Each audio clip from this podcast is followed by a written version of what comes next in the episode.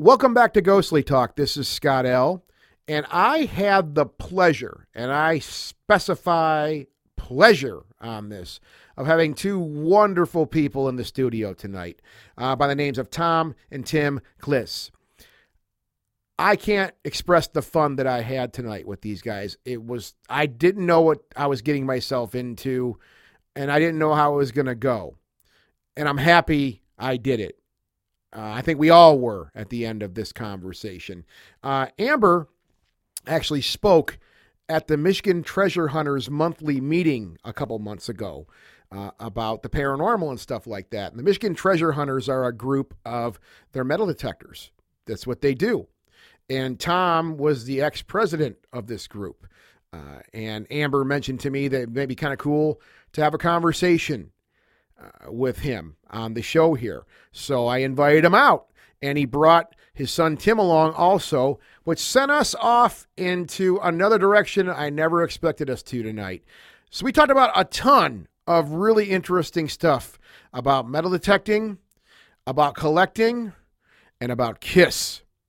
Enjoy the show.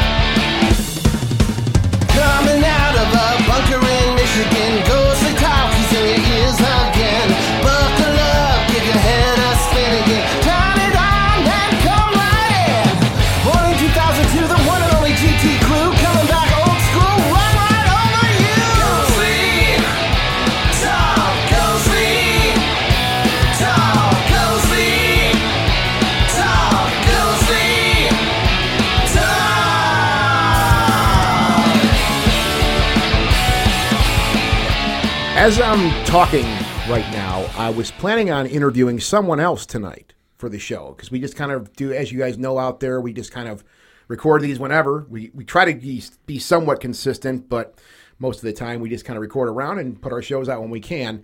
And I had inter- an interview with another gentleman tonight, and I was preparing for that while I was eating for the show. And uh, I heard a knock on, well, doorbell rang. Right. Nobody comes to my house. The only time I hear the doorbell here, here it's usually Amazon and it's a package for Amber or something. Uh, so I'm like, who could that possibly be? So I was expecting another package for Amber when I opened the front door. And I opened the front door and there was these two gentlemen on, my porch. And I'm like, who the heck are you guys? and Tom, who's sitting here, says, it, it's, it's Tim and Tom. Remember, we, we booked this discussion and I'm like, uh, uh, uh, and I mean, I literally, I was misfiring. I'm like, Right. what in the hell's going on here? And well, come on inside. You know, you well, I'm literally, I was short circuiting for a second because I'm like, I don't know who the hell you people are. Right. What's going on here? And you're like, no, from from the Treasure Hunters Club. Right. Like, oh, oh, okay. Wait a minute, that was first be so. Long story short, we had a scheduling thing. Whatever happens, it's all good. Um, so here we are. And I said, well, I'm not going to make you guys drive all the way back home. I'll just work the other thing out with, with the other guy we're going to have on, no problem. And you guys can just come down here and we'll have a good old time. And I'm glad you're here. I'm glad it worked out. I I have this weird thing, and somebody actually said this to me the other day. Like, oh, you're just placating yourself by saying these things. But I say, I think everything strange stuff that happens like this, uh, it happens for a reason. Right. It totally happens for a reason, right? Uh, and there's a lot of ways you could dissect that and try to understand that, but that's why I'm like, I didn't get the hell out of here. I'm not gonna do that to Thank you guys. God. You're here. Let's do a good. let- Let's do this thing. It'll be totally cool. We'll work it out. It's no problem. We're not on any, any schedules here. So now, mind you, on that, I have had no time to prepare for this thing, which is Right. Which is that's okay though, because I think just for the, a minute or two, a conversation we had before where I kicked on the record button here, uh, I'm super excited about this thing, right? So, um, I guess what I want, because I'm going to have to work with you guys a little bit more on this. Usually, I'm a little bit more prepared, but I want Tom, you're here, Right. Tim, you're here. The main reason was we wanted to have you come by, Tom. Right. And why why are you here? I mean, what what group are you a part of? That and this is I mean, I try not to lead you in too hard, but I'm but please, I want to know about what you guys do. Okay, I'm the past president of the Michigan Treasure Hunters, which is a club uh, based in Livonia, Michigan. Yeah. And we were founded about 1974. So we've been around a long time. We're the largest club of metal detectorists, as we call ourselves, in the state of Michigan, and probably one of the third largest in the entire United States. And there are clubs in every state of the union. And uh, we do it as a hobby. Uh, it's friendship, Yeah. uh, excitement of the find, hunting. It's like fishing. We call it. Some people call it dirt fishing. You never know what you're. really, it's perfect uh, analogy. Uh, you never know what you're going to find when you get a beep on your machine. You're down on one knee. Yeah. You're digging a hole. Yeah. It could be a bottle cap. It could be a diamond ring. Yeah. It could be a Civil War bullet, depending where you're located. Yeah. And uh, so it's the the excitement. And I think when I was a little kid, if someone had told me, Tom, you know, here's a machine, you can go find money with this, I would have freaked out. I would have just said, that's the best thing in the whole world. Yeah, So. I guess there's still a little kid inside of me that has that enjoyment. And then we've learned all, met all kinds of very, very interesting people.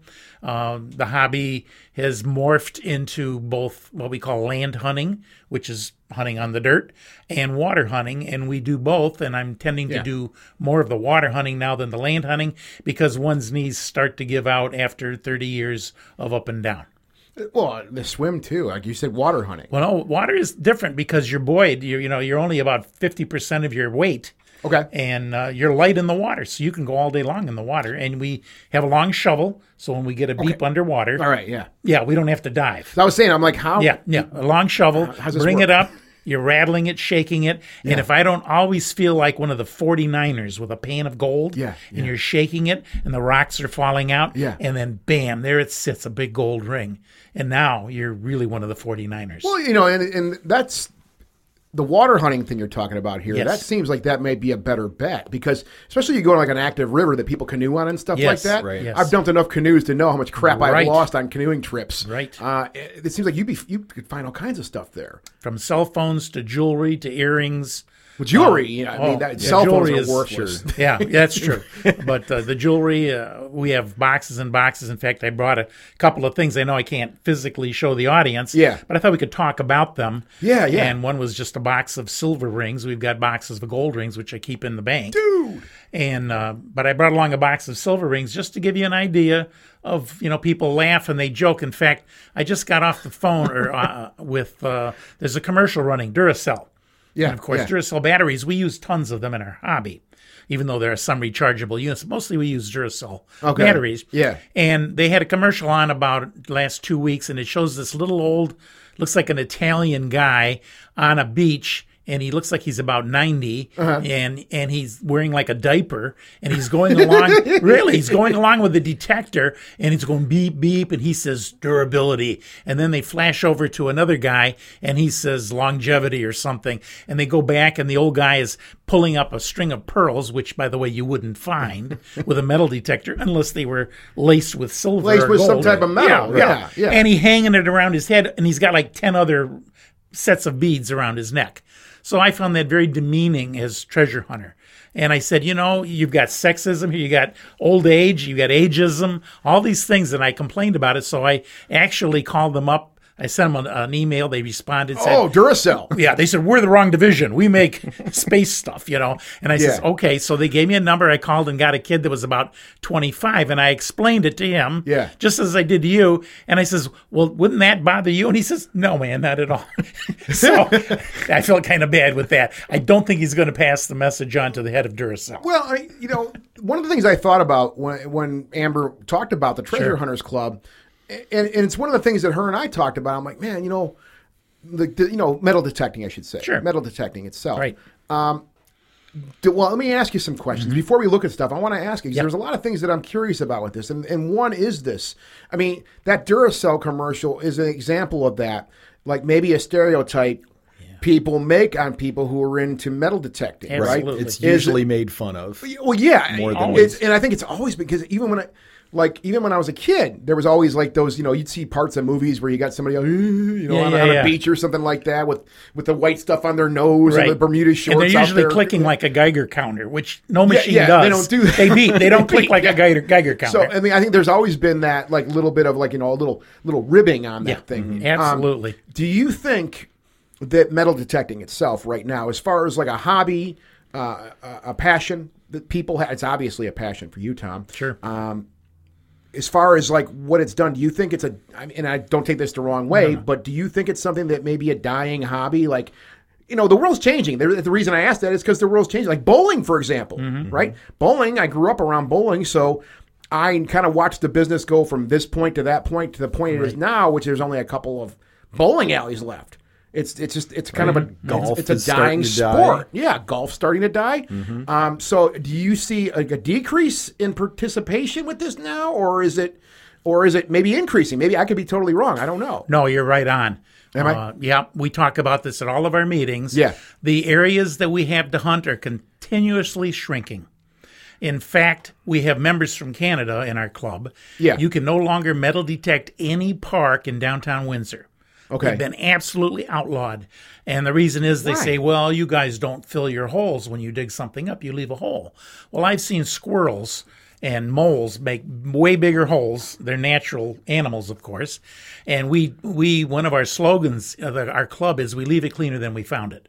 And so that's the object. We're very careful in digging. We extract whatever it is, be it a bottle cap or a diamond ring, put the dirt Yeah. back in the hole, put the grass right side up, step on it, and in a week you'll never know we were there. Exactly. But again, there are a few unscrupulous people, mostly not in a club like ours, who don't fill their holes and may leave the trash on top of the ground because they're disgusted they found a Michelob can. Oh no! Oh yeah, and that Part of gives the us game, all a man. bad name, you know. Yeah. So um, at one point, we were allowed to hunt every state park in the state of Michigan. Okay. And our club was very instrumental about 30 years ago, going to the state legislature and helping them pass that rule. Yeah, yeah. Uh, other states like North Carolina, you can hunt in no state parks whatsoever. All right.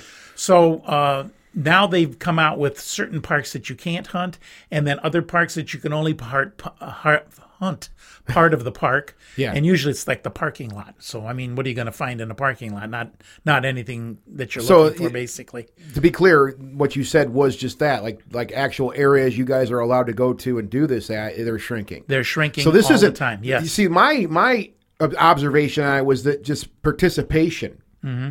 was shrinking, and maybe it is. I don't know, but it sounds like it's the other side where you have legislature stepping in or people who own property, let's say, Correct. and they're the ones that are kind of cutting you guys off.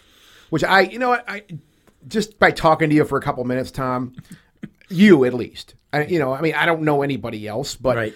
um, I'm I'm certain that when you go out there, you you go by that motto. oh, absolutely. you know, leave it leave it the same as you found it, if Cleaner not better, found it, cleaner yep. you found it, right? Um, I Which believe that. someone just told us was also the Girl Scout motto. Yeah. All right. I mean, but I believe that. I believe that in you. And I believe that with most clubs that are out doing stuff like this, you know, it, it, it takes the accent, and, I, and, I, and I, maybe eccentric is the bad word for it, but something different. Because I mean, yeah, let's let's admit, like metal detecting nowadays, not a lot of people do it, Right. And you're and you're going to know that better than anybody, Right. Um, but it's those groups are, that are the ones that are out there probably that that are actually taking care of whatever they're doing. Like in your case, you know, you're out there somewhere and you're digging holes. You're usually going to leave it in better shape than you found it, right? Absolutely. Uh, and then you know, but you know, and, you know, and I know this is all kind of relative too, but I, you know, I do a lot of long distance hiking, for example, Mm-hmm. right? And you know, you can hike all you want. It's a hobby just like metal detecting Sure. is. You can hike and hike and hike and hike all you want. And on the trails, I'll find cigarettes, Mm-hmm. cigarette packs, garbage, all this stuff, Water black bottles, yeah, yeah. water, whatever it is that's left there. And it disgusts me to the point where I, I, a lot of times I bring a garbage bag out now, and depending on if it's as long as it isn't like really bad, you know. yeah, yeah, really nasty. I mean, I'll put it in a bag and I'll just carry it along with me and throw it in the trash can when I get at Right, the trailhead, right. right? Um, they're not saying you can't walk anymore. Mm-hmm. Well, you know what? We've had too much garbage out on the trail here. You guys aren't Yeah. allowed to walk anymore. Because, yeah, there would be really angry people in walking shoes going to DC. what the hell are you doing? You know, I mean, Right. It's you know, but it's the same. And again, it's the same type of idea, though. So, yeah, and there's cat, there's animals that dig holes in my yard. Right. Uh, yeah, I'm not thrilled about it, but it's it's like okay, well, do I start shooting them? No, I'm not going to do that. Right. I don't see what the big deal. I mean, that's not what I expected to hear out of you, frankly. Was that I thought it may have just been the participation thing. Like there's just the world's changing. I see it with a lot of things, but it sounds like it's it's coming from the other side, which is sucky. I don't like that. Yeah, it is. We uh, pride ourselves on our membership. My aunt, when she was alive, was 97 years old. Yeah. She didn't detect, but she'd go with me. Yeah. And sit under a tree, and I'd go in the water at uh, one of the parks and hunt and hunt. And she wanted to see what I brought up. That she found that very interesting. Yeah. And then we've had members as young as two and three years old that tag along with the parents, Mm-hmm. and we have hunts for young kids, and they make machines for the youth. Yeah, that are less expensive, and Yeah. you, you try to get them hooked. It's like anything. Yeah, Once you find something, you find you want something more, more. I- I think- uh, I- and Go ahead, we I'm try sorry. to do that. I think, and that's great. That should be done. I think the problem, though, is just that the alternatives that are out there Mm-hmm. now. I mean, look, there's a reason the video game industry is worth gazillions and zillions Sure, of dollars sure. right now. It's because they have a product that is absolutely addicting. I mean, menacingly addictive. Um, and it, that's where you see kids that are begging their parents to buy them that hundred dollar DVD that has a game on it for them to play or whatever, and they sit there for hours and hours at a time. Um, and I know we're all we all probably sound like the get off my lawn people right now, but it's like I'm like, dude, you need to do stuff to get you out in the fresh air, move you around a little bit, get out in the nature, see some stuff, experience, you know, breathe in some real air, not the recycled stuff from your parents' furnace. You know, I mean, there's you should be out there doing stuff like that. I know, and that's the old man Scott coming out in me. Well, but it's true though. But going along with that, we find our greatest growth is people who have just retired. And they don't want to golf. They don't want to fish. The wife is kicking them out of the lazy boy. Right. They want to go outside, get some, like you said, fresh air, exercise. Yeah. man, getting up and down two and three hundred times is does wonders for your muscles and exercise. your breathing. Oh, you bet. Yeah, it's a ton of And uh, we've got people that literally hunt from nine in the morning till dark every single day of the week. Dude, that sounds And they, great. and they post constantly on our website, Yeah. of which we have, and uh, it's just amazing what they find. You know, I, I do bicycle. I, I ride my bicycle a lot. I actually was when I was chowing down. It's because I just came in from a bike ride before you guys got here, and it's. I, I was thinking about this as you were explaining this to me. I go out and ride my bike, you know, around the neighborhood. Sometimes I'll go out and you know I do more urban, just urban, you know, kind of city riding, whatever. Um, and I'll I I tell people like when you go out and just take a walk, or if you go out on a bicycle, you're not in a car or any type of you know you're on just like bicycle or walking right? It's amazing the things you see Yes, when you're moving slower when you slow down a little bit right? Absolutely. even on a bicycle which you move a little quicker than on you know on your feet. But i found so much interesting stuff on the ground mm-hmm. Riding my bicycle or out for a walk i have about three or four screwdrivers now extra in my toolbox Right. uh, a, a handful of sockets, you know, for socket wrenches, for tools. Um, found a phone charger that worked for my phone, right? Uh, you know, plenty of pennies, plenty of change, you know, and that cracks me up. It tickles the death, you know, me to death. I, I think it's funny. You know, We I mean? we have a term for that. It's called eyeballing. Yeah, yeah. And we've had people. I had a friend that worked for Bell Telephone. Was Yeah. a lineman, and he told me he found you know up to ten dollars a week in change. And I said, "Well, Bob, I says you ought to get a metal detector and try it." I loaned Yeah. him mine. He bought Yeah. one the next week. Yeah. he's one of the guys that's out every day. Yeah. every day hunting and loves it. Yeah. and posts and talks about it, and it's just really exciting for him. to me, this seems like like, and it's similar, like you know, with the ghost hunting thing that we, mm-hmm. you know, the stuff that we're into and stuff like that. It seems like it's the same model to me because people that are out there studying the paranormal, um, you know, they obviously want to find evidence. They want to find, you know, they want pictures or audio. I'm sure you guys are familiar. Sure, sure. You've been exposed to this stuff. Uh, especially if you, and that's how we, you know, the reason I should mention the reason you guys are sitting here right now is because uh, Amber did a talk with you guys. With, with, and what's the name of the club again? Michigan Treasure Hunters. Thank you, because I got the memory of a goldfish. Obviously, uh, she did a talk there, and that's how she met you guys, and Right. and, and had a great time. Um, so, you know, with in that hobby, that in that community, I mean, you know, I know with my like my relationship to that community, I had to get away from it when I got really when I was getting too hung up on trying to get the holy grail Right. right? Which goes can be cross functional for these for these both these these uh, communities. Um, it seems to me like my observation on this after you explained this to me and just kind of picturing how this could be done. Um, it seems like it would be a very relaxing thing to do. It really. I mean, is. it's, you know, It you're out really there is. exercising. Oh yeah. It seems like it'd be a very relaxing thing to do as long as you kept it in that mindset of, look, I'm doing this because I enjoy doing it, and you know, hey, you never know. I might come Mm-hmm. across a wedding ring that's been buried in the ground for hundred years. Who knows? Um, I don't. Maybe, maybe it happened. It may, but maybe it won't. So it seems like, you know, the one thing I've learned with that lesson in life is, you know, don't ever try to like raise your hopes so high on something like that.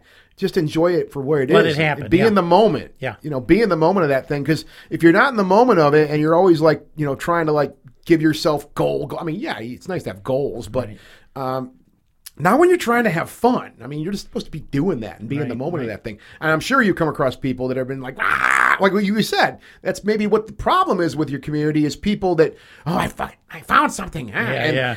That's not how I picture the person's voice. Who? no, sorry. No, it's pretty close.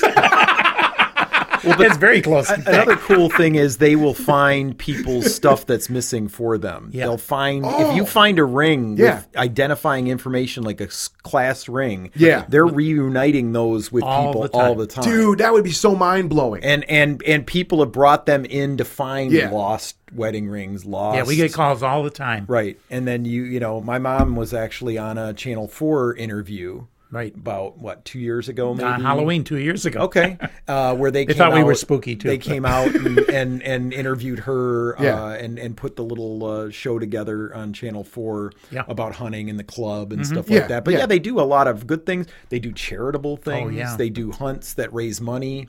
Um, our family was involved in the Kidney Foundation, and uh, For years. you know, you guys had hunts where uh, uh, the very famous pawn shop in Detroit donated tons and tons of jewelry. American Yeah. Jewelry and Loan. Yep. Yep. with- All with- the TV show. Yep. He Yep. gave Yeah. us Yeah. diamond rings, Scott. Less. And- Yes, Les, Les Gold. Gold. Yes. Yeah. Hello, he Les. was friends. He was friends with my dad's brother, brother, Jerry, right? It was in a Detroit. policeman, yeah. Yep. And uh, Long before the show. we wouldn't bury the rings, of course, but we buried what are called tokens, which would have a number stamped on them. Yeah. And then if you got the right one, you matched it up with a ring. We gave away, I'll bet, fifty or sixty gold and diamond rings for four or five years in a row that he donated to us, and That's we so had cool a hunt, and all the money went to the National Kidney Foundation for a camp for children that have kidney disease. Oh, good. So and and right now our most current charity is working with Seedlings. I don't know if you've ever heard of them. No, They're no. out of Livonia and they do braille books for blind children. oh, And the braille books used to cost like five hundred dollars. They've got them down to like twenty five dollars now. right, and they sell them for ten bucks. Yeah, and uh, they're just phenomenal. And so we're we've collected money through uh, various sales and things all year. And uh, in November we're going to present them with one of these big fat three foot checks, you know, and uh, hopefully we'll get coverage. Uh, you know, a few people that work on the Observer in Livonia, and Yeah, um, yeah. you know, show that again that there's more to it. It's not just a yeah. take, take, take. It's all right. It's uh, we like to give back as well. Well, and that's you know, and that's what I was saying before. Though a lot of these communities, you know, people that are doing things that are you know that are off the grid a little bit, right? Right, right. I think people just like a lot of things. People go, okay, they're just people out there with their with their devices scanning the ground, and Right. that's all they do, and they're weird and whatever, you know. And, and it, it, it's the same thing for people that study the, the the paranormal and the fringe. I mean, Right. Uh, you get blown off to a certain degree, and it's not like I'm expecting. Personally, I expect you know verification from everybody I meet. I can care less, to be honest with you. But uh, it's just the it's the misnomer that people have about people that are trying different things right? Just trying to do different things that have a passion for something like this, uh, and they don't look at all the neat stuff that happens within that. I, I, I- you know, I mean, again, I don't want to go into the get off my lawn, but I do that a lot nowadays. It's just, I guess I'm, As you get older, that's what as happens. you get older, you just start going, "I'm young people. What's wrong with them?" Um, but it is. I think there's just so many distractions people have now, and I know as I've gotten older, it, I've been really working hard on trying to slow down. Like I, you know, the, like I was saying, the walking and the riding stuff. Smell the roses, right? Slow down a little bit and just kind of look around me, and not get so tied up in all the speed and the racing that we're all Mm-hmm. doing. And a lot of young people, when you're raised on that, you know, and I, you know, Generation X, Y, Z, whatever they're called now. Yeah. Um, I think I'm X or no, I don't know what I am. It don't matter. um, I think they're ra- but you're when you're raised in an environment where it's just like go go go, stare at your phone, information, information, information, drive this project, drive this project. What else do you know? Yeah. What else do you know besides that? Moving Mm-hmm. as fast as you can and not, hey, I want to find a neat hobby. I want to find something cool to do that don't really have any, you know, it shouldn't have any real, you know, like stressors on me. I mean, you know, it should be something I really look forward to doing. And, and we find that the hobby is while we are gregarious and having two or three or four or five people hunting together, sometimes that's for safety purposes because sometimes we're hitting, hunting in the inner city, and you better have a bunch of Dude, people with for you. real? Oh yeah, all the time. And uh, but it's also a solitary hobby. You're wearing your headphones, so you have no outside distractions. You're listening for Oh! signals. You're Yeah. watching a dial that will show you, you know, whether it's gold, silver, how deep it is. They have machines like this now, or if it's a Whoa. bottle cap, and then you you dig it up. But it, it can be a very solitary hobby, and it can be a group hobby at the same time. That's that's kind of freaky. I mean, I mean, anywhere to be honest. Sure. I mean, I have a rule like you know I was talking about my bicycle riding and my my hiking and stuff like that. I always have the one because I listen, listen to my podcast or music Sure. or whatever, but I always have the one headphone rule. I always keep one in. I always keep one ear opened up because I want to hear what's going on around right, me. right. Absolutely. It's it's surpri- it blows my mind. People that are you know that are way older than me, I see people walking down the street like I'll be riding behind them. And I always have, and um, my other rule is I give you three chances. I say hello, and I don't want to startle anybody or scare anybody. Right. But people will have like headphones like what we're wearing right now in the Right. studio here, Right. blaring, and they're walking down a main road, and I'm like, dude, yeah. Are you and they don't hear anything. So that's kind of that's kind of not, it's not concerning. I, you obviously know what you're doing, but I mean, and that's part of what you, you can't do it with just one headphone. You have to Oh do yeah, it. yeah. And there are guys that Yeah, I will would- hunt I with would do one. that. Yeah, I would yeah. totally do that because I'm Yep. paranoid as it is. Even like even if I was in a state park or something like that, I'd still be like paranoid. Right. But what? You're usually carrying a six-inch knife to retrieve your things from the ground. So Okay. you're semi-armed. But So, we yeah, have others that are retired police officers that carry that pistol Yeah. right in their pouch. And we have been accosted a couple of times by people. Nothing ever seriously has happened. No one's had their equipment stolen in from our club. Yeah. But other clubs have had people come up and take their equipment, which you know it can be anywhere from five hundred to thousand dollars. So people have ripped them off. Oh yeah, it, it happens. So you've got to be very careful when you head into a rougher part of town. Yeah. you need five or six guys, preferably with you, all within earshot, and you kind of watch out for each other Why go there? I know because it's kind of a- that's where the great stuff is. There's nothing old great in. Livonia. I shouldn't say that. There are, but you know, if you want a Civil War button or a a, a card from a Civil War store, Yeah. uh, a coin, you have to go down to where Campus Martius is. You have to go downtown downtown by the riverfront. Yeah, if you want to find something that was dropped by Antoine de la Mothe Cadillac. Yeah. You know, when he came here in 1602. Mm-hmm. Believe it or not, we find stuff like that that old. it's still there. Yes, it's still there in the ground. That's and now that they're renovating downtown Detroit along the riverfront, we'll ask permission. We always ask permission. That's the number one thing. Yeah. You never go out without. It's the same thing with ghost hunting. It's Yeah, the same. exactly. You're supposed to ask for permission. yeah. It's the same. And, and 99% And do. it's trespassing if you don't. Yeah, Yeah. he's a lawyer, so we gotta watch out for him. but uh, yeah, and that's where the old old stuff is. So the older, and then if you can go to the East Coast, Yeah. and you start uh, digging in what's called cellar holes in the woods in Massachusetts, they're finding coins from the 1600s. One guy has found seven George Washington inaugural buttons. Now, can you imagine someone was selling these buttons back in 1785 or whenever Yeah. he was inaugurated, and it says "God bless GW" on them, and they have a collection, and they're they're cataloged in books. They're found all the time. You know, it, it, this stuff makes me think about just history itself, and not just recent history. I mean, just just history in and of itself, and how this planet, at least, it seems like things just we just keep you bury that past. It, you know, and it's just how the Earth works too. I Sure. guess. I mean, the Earth. I mean, and I'm no geologist. You know, I don't know how the Earth works, but it seems like the past just kind of gets buried literally to a certain degree certain things i mean there's fu- there's things like we were doing work i had fences put in here on this property and um, we dug up, you know, gla- a pair of glasses. Mm-hmm. An old pair of glasses were underground, and Amber's like, "Whoa, look at that!" You know, uh, my father's house, he had to have some foundation work done, so they had to dig down, like you know, six or seven foot on the side of the house, Right. and up. And this was a nothing, but it was cool. Up comes this old green bottle, and it was like an old you know, Seven Up bottle or something Mm-hmm. like that. But it was probably from like the '60s or '70s, which. Well, that's that's kind of a long time ago now. Yeah, yeah. It don't seem like it could because I was older. born then, but you know, it's Sure. like, it- it- it's but you when but even like something like that, just finding something like that Right. un, underground. Yeah. You're like, well, how long? What was this thing's journey? Well, my wife, we, we went out and hunted Yeah. uh, a small town outside of Lansing, and I can't remember the name of it. It started with an O. Yeah. And the town burnt like in 1895. Oh. They bulldozed the entire town into a gully. Yeah. We got to go there and hunt it. And down, and the trenches were seven and eight feet deep. My wife found an original light bulb Mm-hmm. that was hand lettered by the Edison Manufacturing Company. Dude. And it was intact.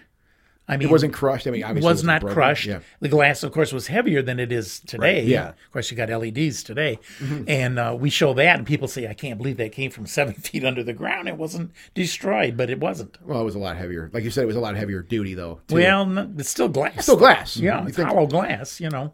There's just this thing when you find stuff like that, and that's what I was saying before. Like, what was its journey? Like Yeah. that button you were talking about, right? Yes, yes, the George Washington. obviously that was something that was handmade. It wasn't done on some. I mean, buttons now are just been them little Sure. print, print stamp, print stamp, print stamp. And I've seen them done before.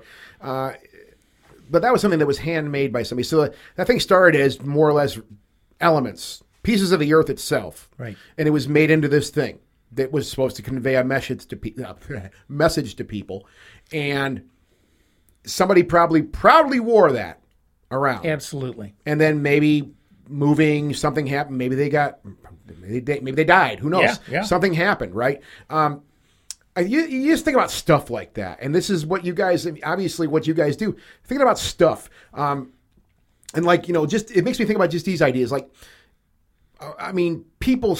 I'm sorry, I'm trying to string this together, but but like it's when you have stuff, like you find stuff on. Like I said, I find stuff on the ground all the time. Right. Um, I found some older stuff, and I'm like, okay. And it's to me, it's always just what was its journey. Sure. How did it get here? Um, when my grandma passed away a couple years ago, we had to empty her house out, and she had some stuff from you know the 40s and 50s still. Uh, there's a vacuum cleaner down here that I still used. It was from the 50s that she still had. Sure. But we couldn't take everything. We couldn't take everything. I tried to take as much as I could, and I and I did. um, because I'm like, this stuff's too valuable. It's too it's too beautiful stuff. It's, you don't get this stuff anymore. Well made. but there was still stuff that had to go, right? Um, and what makes me think about that is we had to take some of the stuff to the dump, and it was heartbreaking. And maybe a piece of something fell off the truck when we were going there, right? And then that piece floats out somewhere, Sits and then there and waits. it's a piece of something like a piece of metal, the, the corner of something, a button maybe. I don't mm-hmm. know, mm-hmm. right? Because this very well could have happened. I'm pretty sure it did. And and then that gets buried somewhere. And then now, three thousand years from now, some aliens walking on this planet because we're going to probably be gone. So some aliens walking on this planet, and he digs into the ground with his with his little toe shovel that he has. It's automated, and it just it, it digs up in the ground, and then he finds this button, and he looks at it and goes whatever he's speaking. and goes, "That's what that means is like that's pretty cool." You know, yeah, whatever. right. Of Um, course. but that thing traveled and then it then it rested but it was still traveling because it's still under the earth and it's it's being buried. It's going deeper and deeper and deeper i think Yeah. right? So i mean i know i'm tripping out right now because this is tripping me out um, but it makes me think about all this stuff. You know when you're and when you're go ahead. Got- people always wonder how does a coin get under the ground? And that's a good question. Let's say if Yeah, you were yeah, in a yeah. park and you lost a coin it lands on the ground. Well in a couple of weeks the guy comes around cuts the grass. Now it's under shaved grass it's still visible. It's still on the surface. Yeah. then fall comes like we're into now. The leaves fall. The leaves decompose. You now have a sixteenth of an inch of dirt on top of that coin. And if it lays there for 50 100 years now it's three four inches under the ground. Yeah. And that's where we find them. So they they coins don't sink into the ground; They are buried, buried, yeah. literally through nature. yeah and that's that's the same yeah i mean that's and thanks for explaining that to me 'cause i'm like well the stuff just sinks into the yeah. ground it it, it, it, it it gets deeper and i mean something just because when you find a coin under the ground, like like let's say two foot under the ground, I don't know what the average is. Mm-hmm. No, Let's not say- that deep. Right. Okay, couple let's say let's say okay, a couple inches. which- Maximum is eight inches. Okay, so eight inches is uh, let's say it's under the ground eight inches. That's the first thing I'm going to say is, well, who the hell buried this thing here? Right. They didn't bury it there. It's it all these years of just going over, like you were saying, mowing, Mm-hmm. whatever it may be. The earth just doing things. Swallows it. Hell, somebody might dig it. May have this Turned coin it may have been dug up at one place and then taken Dumped somewhere else somewhere by a truck and dumped somewhere else. That's the journey to me, which is little things like that. And I know people don't think like that, and I it, what makes me weird, I guess. But as I think about maybe just a penny, how it got here, right? Um, there was that one movie, uh, No Country for Old Men. I love Yeah. that movie. Oh, yeah. Great movie. There's that that you know uh, Xavier Bardem. Call it. Yeah. Call it. Call it. Yeah. And he talks about that quarter. Yeah. And he's like, well, what's it? I think it was like 1976 or Yeah, whatever. The, he's yeah. like, where's that? It's from. He's like, Yeah. that coin's been traveling Yes, all yes. this time to come to your hand. Absolutely. You know, and the guy who's having the, that old man, he don't realize the gravity of the situation or he's death, in. It's a life or death decision he's making here. But I mean, it was that same idea that that really Right. captivated me when he said that because it's like this coin's been traveling to get to your hand. Now call it. I'm like, that's so trippy. Whoa, it was great. So yeah, yeah, I'm sorry my to my out on you wife guys. uh, was hunting with a good friend in Northville, Michigan, and found what's called a fish scale, which is colloquial for a Canadian dime uh, from the 1850s or 60s. I'm not sure Okay. the date. It's very small, very hard to locate, very thin. Well, we took that, and we were also working with a, a, uh major numismatic club, which is coins, and we had to do a display. And so, what we did is we found out where the coin was minted. We found out that it was minted uh, in London, on, and, and we found out where which mint made it. Yeah. Then how it was shipped across the ocean, and we had it landing over in Canada, and then it was transshipped across to probably Windsor. And then the question was, well, then how did it get from Windsor to Northville, Michigan? And so what we did is we had a giant map and we plotted that all out. We won first prize. You won a gold coin, but that was what we like to do. Is like you said exactly. Where did it come from? Where was this journey? How did it get into this field in Northville, Michigan, under a tree? Yeah. How, how did it get there? And that's that's just I'm obsessed with that idea of how things just kind of end up where they're at. Those glasses we found in the backyard. Mm-hmm. Right. Who'd they belong to? Yeah. Why were they there? I always imagined somebody was back there gardening one day and Fell out of they their fell off their pocket. pocket, out of their pocket, or they or they took them off for a second to scratch their eyes and they forgot about them, and then they And just they're like couldn't find them, and they're missing. yeah they're gone forever. And then over the years of stuff Piled growing there and the snow and all these things, they just ended up getting there until we uprooted all this stuff to put the new fences in. Right. Right, Right. right. So man, that's this has got me thinking about so much interesting stuff. And speaking of interesting stuff. You have, you brought all this. I I looked at this when you brought the box there. You you took the box out of the bag, and I was like, "What am I in for here?" Right. So I mean, unfortunately, this is the bad part of the show. know, you can't but see it. I that's why I had to do a show because I can do cool stuff. You can describe you can't. well, I, I guess I can. I'm pretty good at that, I guess. So this is what I'm looking at here. Is you know you know I might take a picture of this. Can we take a picture of that? Oh, absolutely. I might take a picture of that um, and put it up on you know the website for people to look sure, at. it'd be great. So what is all this? Just tell me. Well, these are just a small portion of the silver rings that my wife and I have found in 30 years of metal detecting. We probably have four or five boxes of silver like this. like boxes like that. Yeah, and four or five boxes of gold, which we keep in the bank. Because it's just too valuable to keep. Yeah, oh, yeah, 100% Uh, agree, But you yeah. were talking about the journey of the glasses. This particular ring here, which maybe you'll see it later in the picture. Which one? Uh, it's this very center That- one with here. that- with that big brown brown- stone yeah, in that's the middle. pretty, yeah. Well, the stone is actually petrified wood. We were hunting in Maryland at a lieutenant governor's house in Maryland. Okay. We got permission to hunt. That they still had slave cabins up there. This was obviously a slave state during the Civil War. We were out in the garden and I was hunting and I got a signal, dug down and found a square nail. A square nail means it was hand hammered. Okay. Probably by slaves. Well, we're taught to go over the hole a second time. And I went over the hole a second time. Guess what? Another square nail. And I said, well, pretty soon I'm going to have a whole house here. So I took that one out. Yeah. Went over the hole a third time, got the exact same signal as the two nails, and out popped this ring. And I was flabbergasted. It Yeah. didn't need polishing. It's not scratched. Uh, a friend that was a lapidarist, lapidarist, a stone person, uh, said that it was probably made around 1820 or 1830 Dude. out west, and somehow made its way back to Maryland, probably as a gift for the wife, is what I'm guessing. Yeah, yeah. And then how did it get in her rose garden? Well, I said it was very simple. Women sometimes take their jewelry off for safekeeping and put it in their apron.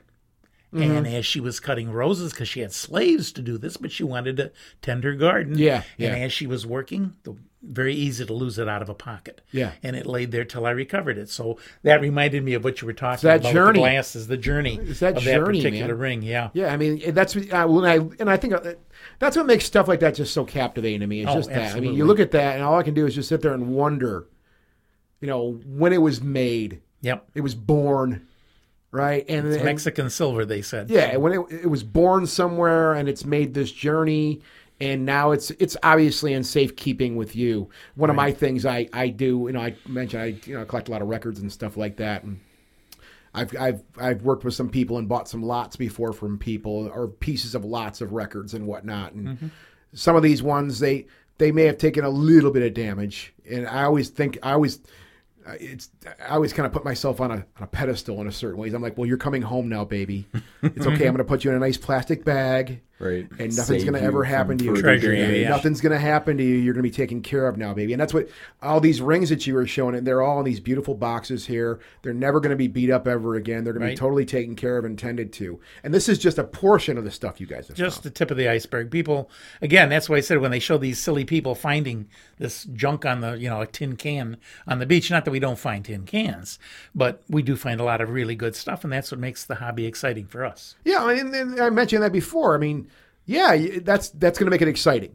Like, yeah, I might find something. That'd be pretty cool. right. But I, I mean, I think you know, mentally, you should keep yourself in that spot of, yeah, it'd be really cool if I found something. But if I don't, I still had a good time just out here. It just- still costs you just batteries. Yeah. And and you know your machine. Yeah. ta- costs X dollars, but they last probably ten years, twenty. Well, I was years. gonna, yeah, I was gonna say if we could talk about that for a minute too. I didn't mean I don't want to derail this too much, but I did want to ask you about the actual metal detectors. Now, mm-hmm. When I was a kid, my dad bought me one. Ah, good. Yeah, and I went out and did some of it. And I had a lot of fun doing it. I, when, Sure. when we go down to Tennessee, I go out to the woods out there and metal detect. I don't remember ever finding anything. I, don't, I didn't have a lot of patience when I was young though either too. Right. But um, he bought me a you know it was it was a standard you know battery you know little battery powered one, uh, and when I did kind of get interested in it and started looking at I remember being a kid looking at some of like the higher end ones and this stuff. Yeah Oh, this yeah. was so I mean as far as equipment now for this I mean obviously we have the metal detector Right. right? What do those range in price now as far as like like cheapest to like I am the king of the world price Well, we, we saw some on at Costco the other day. Yeah. Uh, there were regular two hundred and fifty dollar machines. They were selling them for hundred bucks. So our club bought a couple because we do raffles, and we thought, hey, what better than win a metal detector? Yeah, And that was a decent metal detector. There's four or five major companies now. Yeah, yeah. They're becoming worldwide. There's a Turkish company that's big into metal detecting. Okay. An Australian company that's huge called Minelab All right. uh, and others across the world and across Europe and, and whatnot. Um, but we always say that an average um, machine that has a good discriminator on it, uh, low end would be about two hundred and fifty dollars. yeah If you find one ring, you've paid for your machine. If you find the right ring, yeah and they'll go up to four and five thousand dollars now. Oh. they have some that are so sophisticated they actually give you a digital image of what's under the ground. And now, is that all like? I'm going to sound very ignorant now. I apologize. No, no, As far as like that will scan further out, or, no. or is it mostly, just more or less mostly deeper? deeper? mostly deeper. The Minelabs, which is the the uh, big name now for deep depth detection, where an average detector will go down six, maybe seven inches, they may go down to ten inches. Okay. And the older, the deeper you go, the older the stuff usually. So Well, yeah, given our you know, conversation, people are yeah. picking out all the all the modern coins in the first four inches. Yeah, yeah. And you've got one of these super machines. You follow them, and you're digging up all the stuff from the 17 and 1800s, and they're wondering how did you do that? Well, I got a $5,000 equipment. detector. You got it. You got it. My God, I couldn't So imagine. equipment does pay off in there. Yeah, and how much? do- I mean, they're. An average price might for a decent machine would be about four hundred and fifty dollars. Yeah. I and I haven't used one in a long time. I mean, they are they. I imagine this has been many years since I used one. They're probably a lot lighter now too. They're Oh, probably way much more- lighter. easier, more ergonomic. easier Yeah, they use. used to have a big battery. Then they went to eight AA batteries. Now they run off one nine volt. Oh, it's beautiful. And so you can see because the battery's the heaviest thing on the machine. Yeah. And uh, they're like a feather. They're like two and a half pounds. Wow. And so you know you can hunt all day and you don't have to get elbow, you know, um, I was gonna, I was going to ask that too. I mean, you yeah, did it say will wear you out on the heavy Yeah. machines. you did say there's you know there's getting up and getting you know you know you're obviously having to go down dig a little bit look Yep. in the ground and stuff like that so i mean there, that's where you know i could probably be a little hard on the bones here and there Well, we've replaced quite a few knees in the club, including my wife's one. sort of a battle scar. You have a couple of things other things you brought out I here do, and uh, our club, uh, when we we try to inspire each other, once a month we meet in Livonia, Michigan. Yeah. uh, and uh, at a place called Holy Cross Lutheran Church. I'll give you a commercial. It's on Six Mile and roughly uh, Middlebelt Road. Okay. and um, we meet there on the fourth Tuesday of every month, and each month we start fresh with what the membership has found. And we have four categories. Okay. We have uh, jewelry, we have tokens, we have um, relics, and we have what's the fourth one? I can never remember. Jewelry, tokens, relics, and uh, Coin. Coins. Thank you. How did I forget coins? And so we divide them things up, and everybody, including the visitors, get to, to vote on what we have. Yeah. And so some of these are a few. I, I brought one representative from each of those things that I had found okay cool just to kind of talk about it. And Yeah. you know, obviously everybody sees silver rings. Say, "Oh man, it's cool."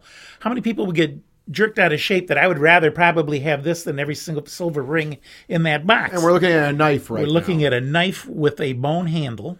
Whoa. And it is rusted and it came from a Civil War battlefield. and the last guy that cut his stake with this, we don't know if he was killed in the battle or not, but that's his knife. And uh, so I brought that i would along. rather have that too That would be the relic. We also, when we do Civil War, and I should mention this, you cannot hunt any federal Civil War battlefields. You can't go to Gettysburg, take out your detector. Yeah. You will be locked up I was gonna- with a $10,000 fine immediately. and I hate I don't want to derail us again, but No, I I, was going to ask you about that. Yeah, yeah, we, we we talked about that briefly before. Yeah. you can't go out there. No, no. But the battles took place with 40, 50,000 men. They were spread out for 20, 30 miles beyond the battlefield. There's so much stuff out there. So you go knock on doors and the. Yeah. private and farms. that's where you do and it. Tim And has been with me on right, I've one. been- oh, there's private farms. Yeah, and one guy had a big sign that said "U.S. government keep out." I loved it. Yeah. Instead of you know, Well, I mean- visitors keep out. I, I mean, there, I, not to side with the, the administration too much, but I could only imagine. I mean, if you if they allowed it in the state parks and stuff like that, you'd probably have a million people out there, though, wouldn't you? And mm. you th- do, or maybe I'm wrong. No, mean, I, don't, know. think so. I, you might see a few. Yeah, You know, but there's there's not a million of us. I know the thing. One I know state park. we've been to Gettysburg a bunch of times, Yeah. and, the, and the number one rule that we we always and we're told was. Uh, you know, don't take Don't touch anything, Don't right. touch it. You know, you know, you can touch stuff. Pick, a- pick a rock up. You know, I mean, I looked at stuff, but like, you know, don't take anything with you. And of course, when you're dealing with the ghost stories, they're like, oh, there's been a lot of stories. If you Oh, brought that yeah. rock home, there, Oh, you know, yeah. your your house burnt down. You know, stuff like that. Yeah. Um, you know, so that was their big thing. But if you're going on private land, hey, Yeah, go yeah. for You're- it. Why it's not? private, There's private property, and usually the person doesn't want anything back in return. Although Right. once in a while they'll say, "Well, I want to see what you found, and I want to keep what I can keep." Yeah. you know, and that we work on that. Yeah. Or they'll say, "My aunt Louise lost her diamond ring in that Right, can you find it? And we find it, we give it back. You know, and that of course ingratiates them to us. Yeah. and it invites us back. But speaking of pieces that were found on the battlefield, Yeah, yeah, yeah. these th- two pieces, and I've got a third here, are pieces of shrapnel. Shrapnel is, of course, metal cannonballs and shells that are fired Yeah. at the enemy and explode. And uh, these things off are very heavy, uh, sharp, ragged, and if they hit you, they just literally take your arm, your leg, or your head off. Yeah. And so we find pieces of this, and we have to treat them because in the air they start to oxidize and, and fall apart. These, if I had not treated them, would be gone by now. Mm-hmm. Okay. And we like to take these and show these to people, you know, so that they recognize what it was like when they read a Civil War novel or something What do you? like what did you treat them with? Uh, it was a, a, material to stop metal from rusting. It Okay. found it at the local uh, All right. Uh, car store. Okay. car repair. This is the rowel off of a spur. I was gonna say that's a spur. Yeah. Which he would kick the horse. Yeah. And it would ride and, and you know, so Don't spin anymore. I'm sure. Doesn't spin. No, no. And that was found in a different place. And I, and I also, for your benefit, I'll show you a couple photographs of areas that we found stuff like Yeah, that yeah, in. yeah. So in addition, that would that would kind of fit into the relic category. You've seen the jewelry. With Yeah. the with the rings, uh, we can go to coin next, and this has a great story. This particular coin, which is now encapsulated, Yeah. is an 1854 what's called seated dime. Now, if you know anything about money, Yeah. our current who's on our current dime? Have you any knowledge of that? You know, and I have piles of dimes, and I couldn't tell you. 'cause I- Roosevelt. Thank okay. you. Thank you. Roosevelt is on our current dime. Yeah. Before him was the winged Mercury. You probably heard of a Mercury Oh, yeah, dime. yeah, yeah. Before her, there was what's called a Barber dime, Mm-hmm. which was another head. And before her was the seated Liberty. And what it is, it's a Statue of Liberty seated in a chair. Okay. And before that, there was probably even another one. So this is the second oldest dime, 1854. And on the back of it is also stamped the the uh, place it was made, which is the O mint mark. Yeah. Which means it was made in New Orleans. So New Orleans was one of our mints. This was pre-Civil War, 1854. Yeah. Uh, I always said Lincoln could have had that coin in his pocket. Uh, probably didn't. But you found all have. this stuff We underground. found, well, we got. I have to tell you the story of how I got off, how I got to find this coin. It's really got a great story. Do it, yeah, I it hear by it, the way, man. my oldest coin ever. So there's people have done better. Let's, let's hear it. We went to Greenfield Village on an outing, just my wife and I, Yeah. and we went to the Eagle Tavern. And for lunch, and they sit you in a communal thing, you know, where you sit at picnic tables. Mm-hmm. Yeah. And I'm sitting next to a guy, and we're talking. And of course, we always bring up our hobby. Mm-hmm. You never know, you know. And the guy says, "Yeah, I live in uh, Saline, Michigan," you know. And he Yeah. says, uh, "Yeah." And we're talking. He says, "Oh, Dave, you know, do you ever see anybody metal detecting or whatever?" He says, "Yeah, once in a while." He says, "I live in an old Civil War era house." And I said, "Oh, really?" Yeah. And uh, he said, "Yeah." He said, uh, "You wouldn't probably recognize it because it's been re-sided." And we said, "Okay," you know, with aluminum siding. And we said, "Gee, you know, would it ever be possible we could come out and, and you know hunt your yard for you know what we could find?" Mm-hmm. And he said, "Yeah, yeah." And so we said, "Well, what's your name?" And his name was Dr. Fletcher. And I'm sure he's still alive, and maybe he's listening to this pod- podcast. Mm-hmm. And he says, but do me a favor. He says, do you ever find any bottles? And I said, well, yeah, accidentally. We can't find them with our metal detector, but when we're digging, we find bottles. Like you mentioned, you Yeah. found a Coke bottle. Yeah. Yeah. And he says, well, I would love to find a Fletcher's Castoria bottle because I'm related to the Fletcher from Fletcher's Castoria, which was castor oil, by the way, a medicinal mm. thing that they were Yeah. using. Mm-hmm. Well, I thought back to this place where the wife found the uh, light bulb, and we found four Fletcher's Castoria bottles. Well, can- Let's pause for one. Yes. Now, bottles, Bottles now. light bulbs. right? Glass, both of them. Yeah. Although the light bulb had a metal base. That's how it was found. Okay, Bottle was found about- incidentally. Oh, incidental. Okay. Incidentally. All right. So that wasn't any type No, of detection. no, All right. there was no lid or anything on it. all right. Just as we were digging. So I had four of these. I says, Well, Dr. Fletcher, I'll bring you one of these bottles and give it to you. he was just overjoyed. so I said, We'll call you. And anyway, a month or so goes by. I call him and he says, Oh, geez, I'm going to a wedding tonight. He says, But come on over anyway. Yeah. and you can hunt. So we went over to his house. We hunted the front year, front yard. My wife and a good friend of ours hunted. The, not one coin. We went into the backyard, and there under an apple tree, I'm going along, and I got a hit. I went down and reached down with my knife, dug, and flipped, and out came this little silver disc, and it fell and landed on a pile of dirt. It was that dime, the 1864, 54 New Orleans dime, which is my oldest dime ever. It was the only cone How coin. deep was it? it was about two inches deep. Oh, wow. Yeah, it was next to a root. And uh, it was the only coin we found the whole day, the three of us, and we're all pretty good hunters. Yeah. So that's the story behind the 1854 dime, of which I am very proud. The other one is the token. And we were in Bay City, Michigan, where my sister in law's sister lives. She had a really old house. We said, Well, can we hunt? Sure. And we found this little thing which looks about the size of a nickel. It's sort of copper or brass. And it says, Good for five cents in trade at the bar. Now, wait a minute, think about that. What kind of a drink can you buy for five cents at a bar? I'm assuming it's alcoholic. And uh, it was on the back of it, it has an address, and it's like uh, 583 Clay Avenue. Now, I'd like to go to Bay City someday. Yeah, yeah. I'm sure there's still a Clay Avenue if it hasn't been renamed Yeah. you know, whoever famous person. It's a CES and, now or something. And while I'm sure know. that probably that building is not there, wouldn't it be cool if I could take find a and be like, 538? hey, I want a drink. yeah, and yeah, I said, "Here's here's my token. Now, where's my drink?" Yeah. So that would be my dream, but I'm probably a parking lot now or a Walmart or something yeah, like yeah, that. Yeah, unfortunately. So those are some of the things that uh, I brought to just sort of spark some interest. So, and all this stuff was just just laying there for the taking. Yeah, just there for for someone to find and Yes. obviously put into good care that you have it with. That's that, that stuff. Just it, it's it's mind blowing, and it's all these same things I think about. You got more stuff. Oh yeah, What is this? This well, this would again fit, fit into military relic. We Yeah. got permission to hunt the Antietam battlefield, the outskirts of the oh, Antietam Oh, yeah. battlefield. We actually got permission to hunt with, if you know your Civil War history, uh, which was called the Cornfield, which was a, a part of the battle Yeah. where the armies went back and forth like six times and wiped Mm-hmm. each other out. And we found Confederate bullets and things in there, and we were really excited. And uh, we got back to another field and we're hunting, and I got a hit, and I found what's called a Minié ball, which is a lead bullet, conical in shape.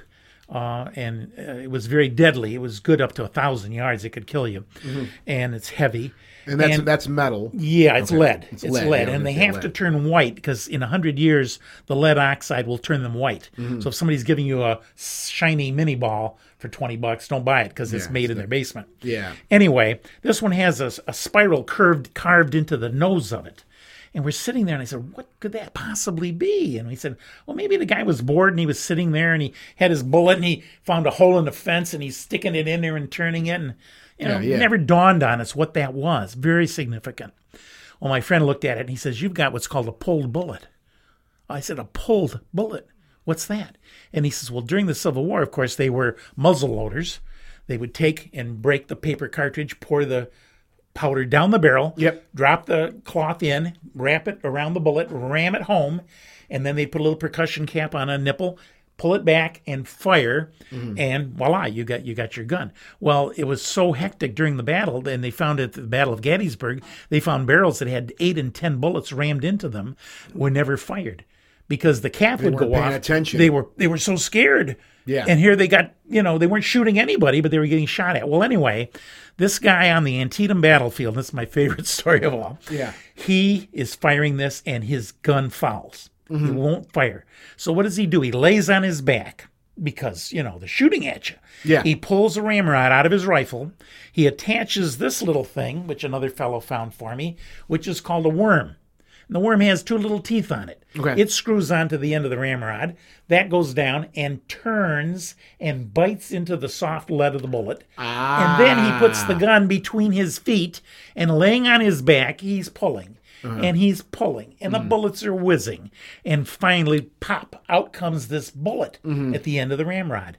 And he heaves it or whatever, you know, and then he reloads his gun and the fight continues. Now, did he survive? Was he shot when he was doing this?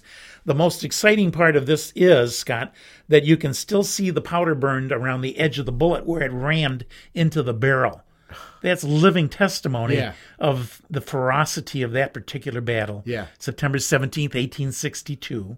Yeah. And of course, after that battle, Lincoln signs the Emancipation Proclamation, Mm-hmm. Yep. freeing the slaves. So, uh, Well, and that's and quite a story. it just keeps going back to this idea that I keep, you know, it's like this whole, you know, you can you can extrapolate all that information from that one little thing. Yes. That's uh, that I know some people have may have found out in those fields and said, eh, Yeah. threw it back. Yeah. Right. What's a bullet? And there's all, you know, I'm sure if you're a person that lives there, that's something that that they, eh, whatever. I, I live in Gettysburg. I Yeah. don't care. Find bushels of them. But eh, you know, I, I don't know why it should be different though, whether you live there or not. Uh, to be able to have something that has that much history, when you're able to go and find out about that, Mm-hmm. uh, to me, that's like that's just it's priceless. Yeah, it's it is. priceless, and it's It is. It's, you know, it, it's not a precious metal; it's lead. yep. But that thing signifies a lot in that one little piece of lead. It signifies so many things that was going on at Yeah. that time. Yeah. And yeah, you're right. The ferocity of that battle. Uh, you know what they, how you know how primitive it was too. It wasn't nearly as surgical as what you know, Uh-uh. what we're what we see now when it comes to battle and war. Right. Um, it was brutal. Like you were showing that shrapnel. That's one of the things I tell people about you know about battle. It's like, you know, sorry, it isn't whatever Medal of Honor that you play on your on your whatever console. Yeah. Um, battle in the 1800s was very brutal. They- They, called it battery for a reason because Yep. that's really what the idea was just to batter and batter and Yep, batter you to yep, death, right? absolutely. Uh, and yeah, if you got piece, hit by a piece of that shrapnel, You were a goner. it didn't poison you and put you to sleep or No. you know peacefully. You got ripped apart. I mean, Literally. just just and it's you can't really. I think a lot of people can't really fathom that people did that at one time. I mean, people still are doing that, by the way. It's not. It's still going on. Yeah, you know? right. It's just Uh, uh, it's just you know, but it's just, it's a very very that little piece of lead Mm-hmm. makes you think about all. At least to me, it makes me think of all these things and that and that piece Oh, of history and what you know. What really put into perspective for me, our friend Tom, he passed away unfortunately. Hmm. Uh, he was a, he was a friend of the show. Uh, him and I would go out hiking back in, back years ago, and I think it was fresh off of a Gettysburg trip.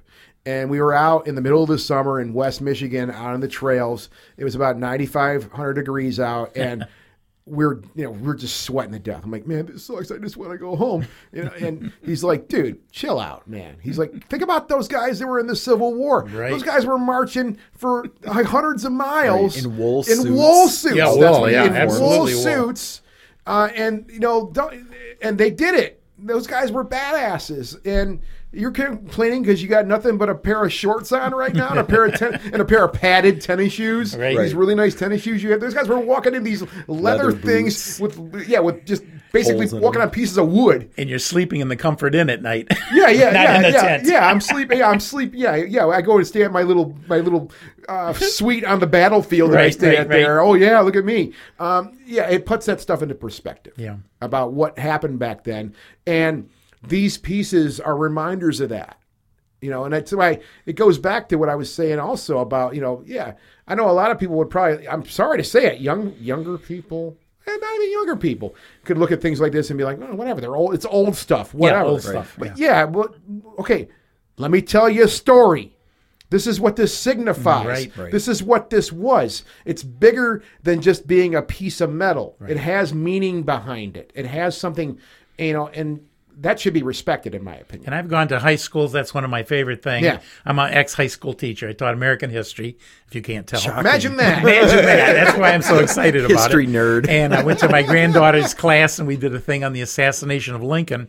And you'll get a kick out of this being a tech technical person. Mm-hmm. I brought in my old slide projector from the 1960s with slides in it that I had for How long whole- ago was this? this? This well, the the slide projector was in the 60s. No, I mean, I'm Oh, saying this was about four or five years Oh my God. Yeah. And and it's funny because the teacher was laughing and he told the kids, he says, This is the grandfather of the iPod or iPad, whatever. it Yeah. is." Right. You know, and uh, the kids were just shocked. And, you know, of course, for me, I loved it because I knew how to work it. Yeah, yeah. And uh, so we we do that, but we go to groups. A lot of uh, Hell, that piece of equipment right there is a. I mean, I, I don't mean I'm not. Yeah, it's a relic Oh, it itself. is, it and I say that respectfully. Yeah, yeah, I love it. I'm, I'm worried when the day the bulb goes. Right. Yeah, the I'm bulbs screwed. are hard to find Yeah. sometimes. They're really expensive too I- probably. I, I, I've had, I, believe it or not, I've had this conversation before about those old slide projectors. Yeah. and it's one thing they're like, oh, the bulbs are hard to find and they're really expensive, of course, because It's, it's like the reel to reel project or uh, tape, recorder that I threw out, which was gummy. And I Oh. guess can be fixed. And I bought it at Sears back in the 60s. I used to work for Sears at the time. And uh, Tim was recording something and he says, Oh, it's not working. And he gave it back to me, but he didn't tell me, Oh, by the way, let's get it fixed. Right. Yeah. So I put it out by the curb. It was gone instantly. And I've regretted it ever since. Well, there's a thing about you know old equipment like that too. I mean, and it's just what you just said. I mean, old equipment. Like I mentioned, my grandmother's vacuum cleaner. Sure. that thing's still still, use it, working. yes. I mean, it's Amazing. it's a beast. It's it, it'll tear up the, the paint off this floor. Still, it's insane. uh, and I use it down here. I when I vacuum up this little space here, this little carpet, I I vacuum it up. It's it works perfectly. Sure. Um, I've fixed. I have another one of the. I, I have a weird thing with vacuum cleaners, I guess. Uh, and I have another one. Well, the other one I have, it's hilarious. Uh, It's a it's a Eureka also, and it was my it was it was a wedding present for my parents when they got married.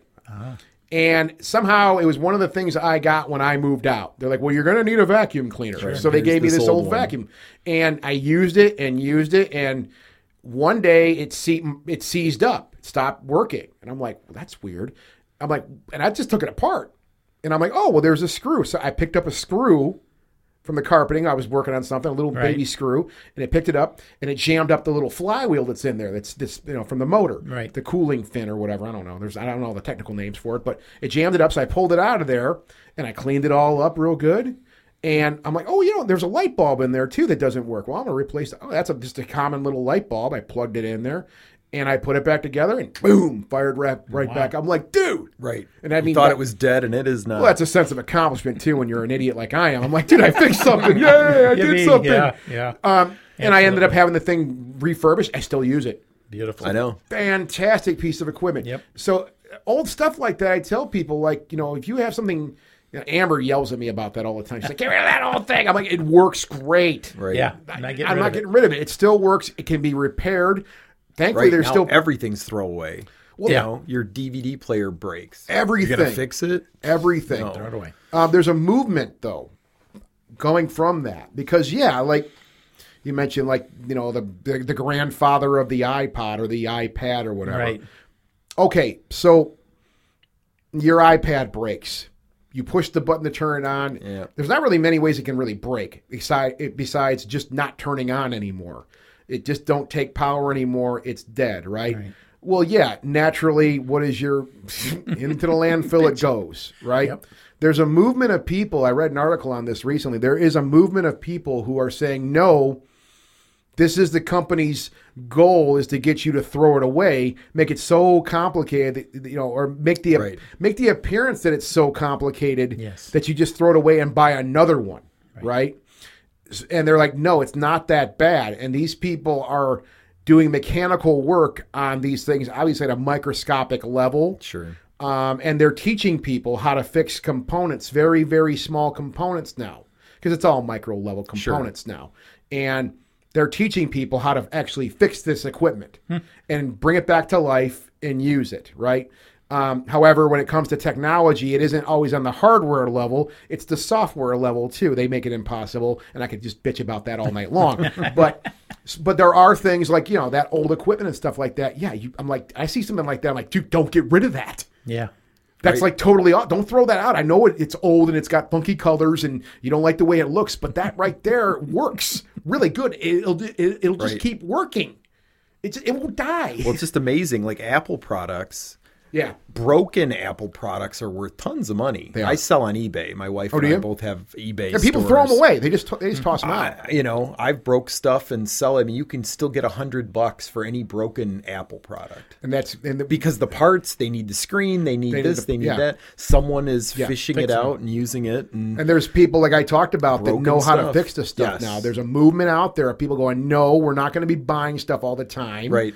We can fix this stuff like you could fix your old 74 Mercury. Yep. You could do the same thing, right? Why keep spending money? And that's probably why there's a bit more money. They're worth a bit more money. That's cool. Yeah, I did- they are, I have an because they iTouch that I my, my dad bought for me for a birthday present like in 2007. uh huh, 32 gig iTouch. It's worth money. Is it really? Because I'm still using it. Yeah, solid I still point. That's good. I was going to say, I always No, keep no. the boxes. I always keep the cords. Yeah, I Yeah, always yeah. keep, Literature. you know, I, I have a basement full of boxes of electronics. So when I go Oh, to dude, yeah, resell you don't my want to even stuff, see what's happening. Yeah, the you boxes know, I have you here. pull it out, you put it in, you get 10, 30, 10, 20% more for the stuff if you Yeah. got the original The box. boxes Yeah. and whatnot. So Why um, not? Why not? Right. I, I upgrade my stuff. I mean, it just, Yeah. you know, I, I've got, I'm on my second iPad or something. I bought the first one when it first came out, then sold it and then got a, a pro. But, you know, it, it's good. I don't need every single update. I still but need a keyboard.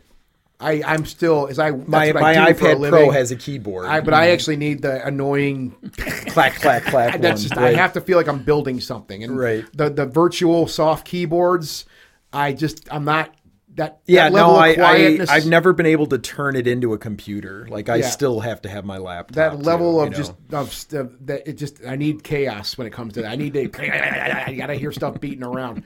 Um, yeah, I still have that iTouch. I use it. I, I mean, it still works. I use that. I mean, I'm just gonna keep using it until it stops. Yeah. it's in my And it- car. I plug it in my car and I use it as my as my. It'll work. Yeah, it works just fine. I didn't know they were worth that money, much money to be honest with you. Yeah, I mean, you know, again, if you go back to historic, like if you find a original iPod, Yeah, right, in the box, Mm-hmm. thousand bucks. Wow. Which means Well, the it's- that's a relic, The though. technology is so It's an old that it's right that it's, the first of something. It's Probably like the first iPhone. You know, it'll go down to almost nothing, but Then then, it'll boom! start coming back. Because as you have people that are retro. collectors. Yeah, Right. they're collectors. Exactly. Yeah. Is that um, like the Commodore 64 we bought you many, many years Yeah, ago? no, Same- oh, those, oh, yeah. those have a market. I'm I sure mean, if you not found one of those, market, yeah, I'm sure if you found one of those in a box original though, because there's got to be a couple floating around there. I mean, that's a true relic. Right, Right. right, Oh, my right. goodness. Now, Tim, we were chatting before the show too. I want to. I want to shift over. Well, we've kind of shifted Sure. over to you, ahead, anyways. please. But We were chatting before the show for a few minutes, and we were kind of talking about you know just collecting and just whatever. I was getting everything warmed up here, and then then Tom's like, "Oh well, Tim is well." I know you're going to probably just bat this down, but he said that you are the biggest Kiss memorabilia collector in Michigan. How, how about the biggest lawyer with the Kiss collection in the, in the world? What- in the- Maybe. Maybe. So in the world, Well, but like I said, lawyer because Lawyer. I'm a lawyer, and and so that's my profession. My hobby is Kiss and and pop culture collectibles.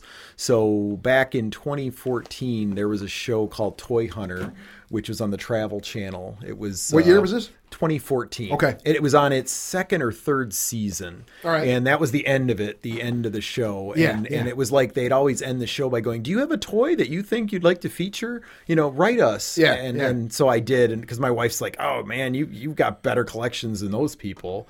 So, you know, sent them, a, sent them an email, hooked up with the producer. It took like months in the, in the process. Yeah. And then they like film, you know, film your basement, yeah. which, you know, my, my basement is a full, full size house, full finished basement packed full of museum quality collectibles. And so a lot of Star Wars, a lot Oh, okay. of Kiss, a lot of, you know, um, Battlestar Galactica, chips, uh, trading cards, just, you know, things that I liked as a kid. I I'm can show you my Transformer collection on the other side of the wall here. yeah, I'm I'm uh I'm I'm 40. I'll be 49 on Halloween. Okay. So Halloween. I'm Generation X. Yeah, well, I'm and- 44. so, Okay, yeah, right, We're, but we're, we're, in the same in the same right, Yeah, same right, right, not Yeah. too far apart. Yeah. and so I just love the the childhood stuff, and Yeah. so find it, collect it. Did I have it?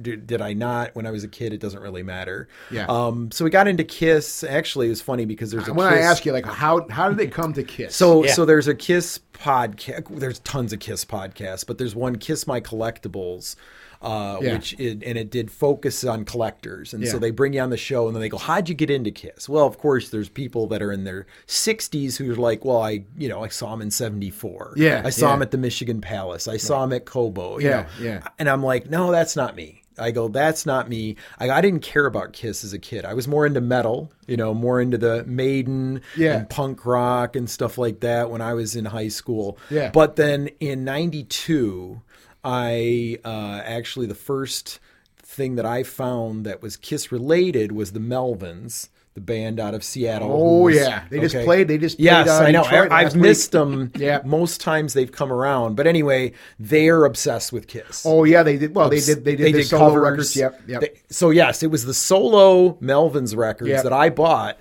as in 1992. And I go, this is funny. This is cool. And I like, you know, that kind of music. And then I just started finding Kiss records in thrift stores and record stores like Destroyer, Love Gun, the Yeah. great cover, the, you know, the iconic Yeah, artwork's fantastic. artwork Yeah. covers. Dressed to Kill was one of my. that- That was the one that made me scared of them when I was a kid. Yeah, the back of that, and it could be a little scary. Hotter than hell is scary. You know, the blood, the fire, all that.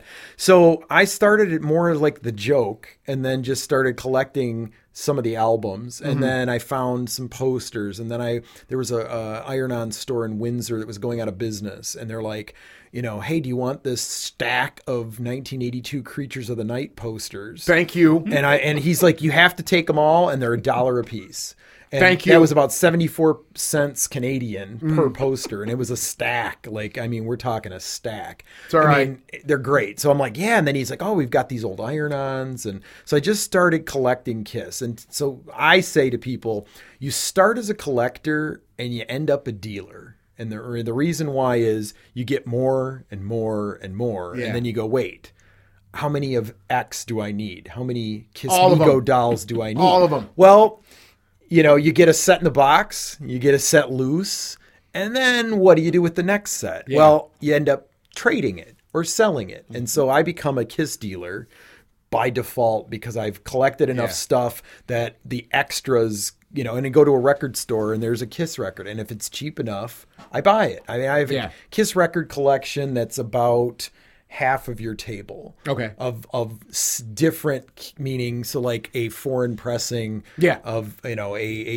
US pressing a promo pressing you're a record You'd be su- guy yeah, so you'd be surprised. Oh god, I know it can grow and grow and grow, and I can't get into you know some records are a thousand dollars, and I'm like I don't I don't you know no You I'm no not. I'm not into into that I'm not most of my Kiss collectibles It's are not super high end. Yeah. I have a pinball machine that was Which now there was a couple of them, I think, wasn't there? there was well there were two back in the day, both Bally. One was German. One was U.S. Okay. German has the normal S's, Yeah. instead of the lightning bolt. The lightning S's bolts, yeah. Mm. because of the SS and World War II and all that. Imagine that. Yeah. Because all, all the Kiss albums in Germany are also have altered logos. Well, yeah, and that's you know not to cut you off, but I mentioned that when we were chatting before the show. That Yeah. I read that article about the guy who has Oh, that. right, the He has the collection literally of every Everything. Kiss record, all of the different pressings from all over the world, different Right. languages, you name it, Yeah. right? And they're Um, still finding them, and there's still country, you know, like Yeah. Greece and Italy and Israel. well, yeah, all the and, you know, bootlegs. Right, were- Korean. Yeah. Korean bootlegs are just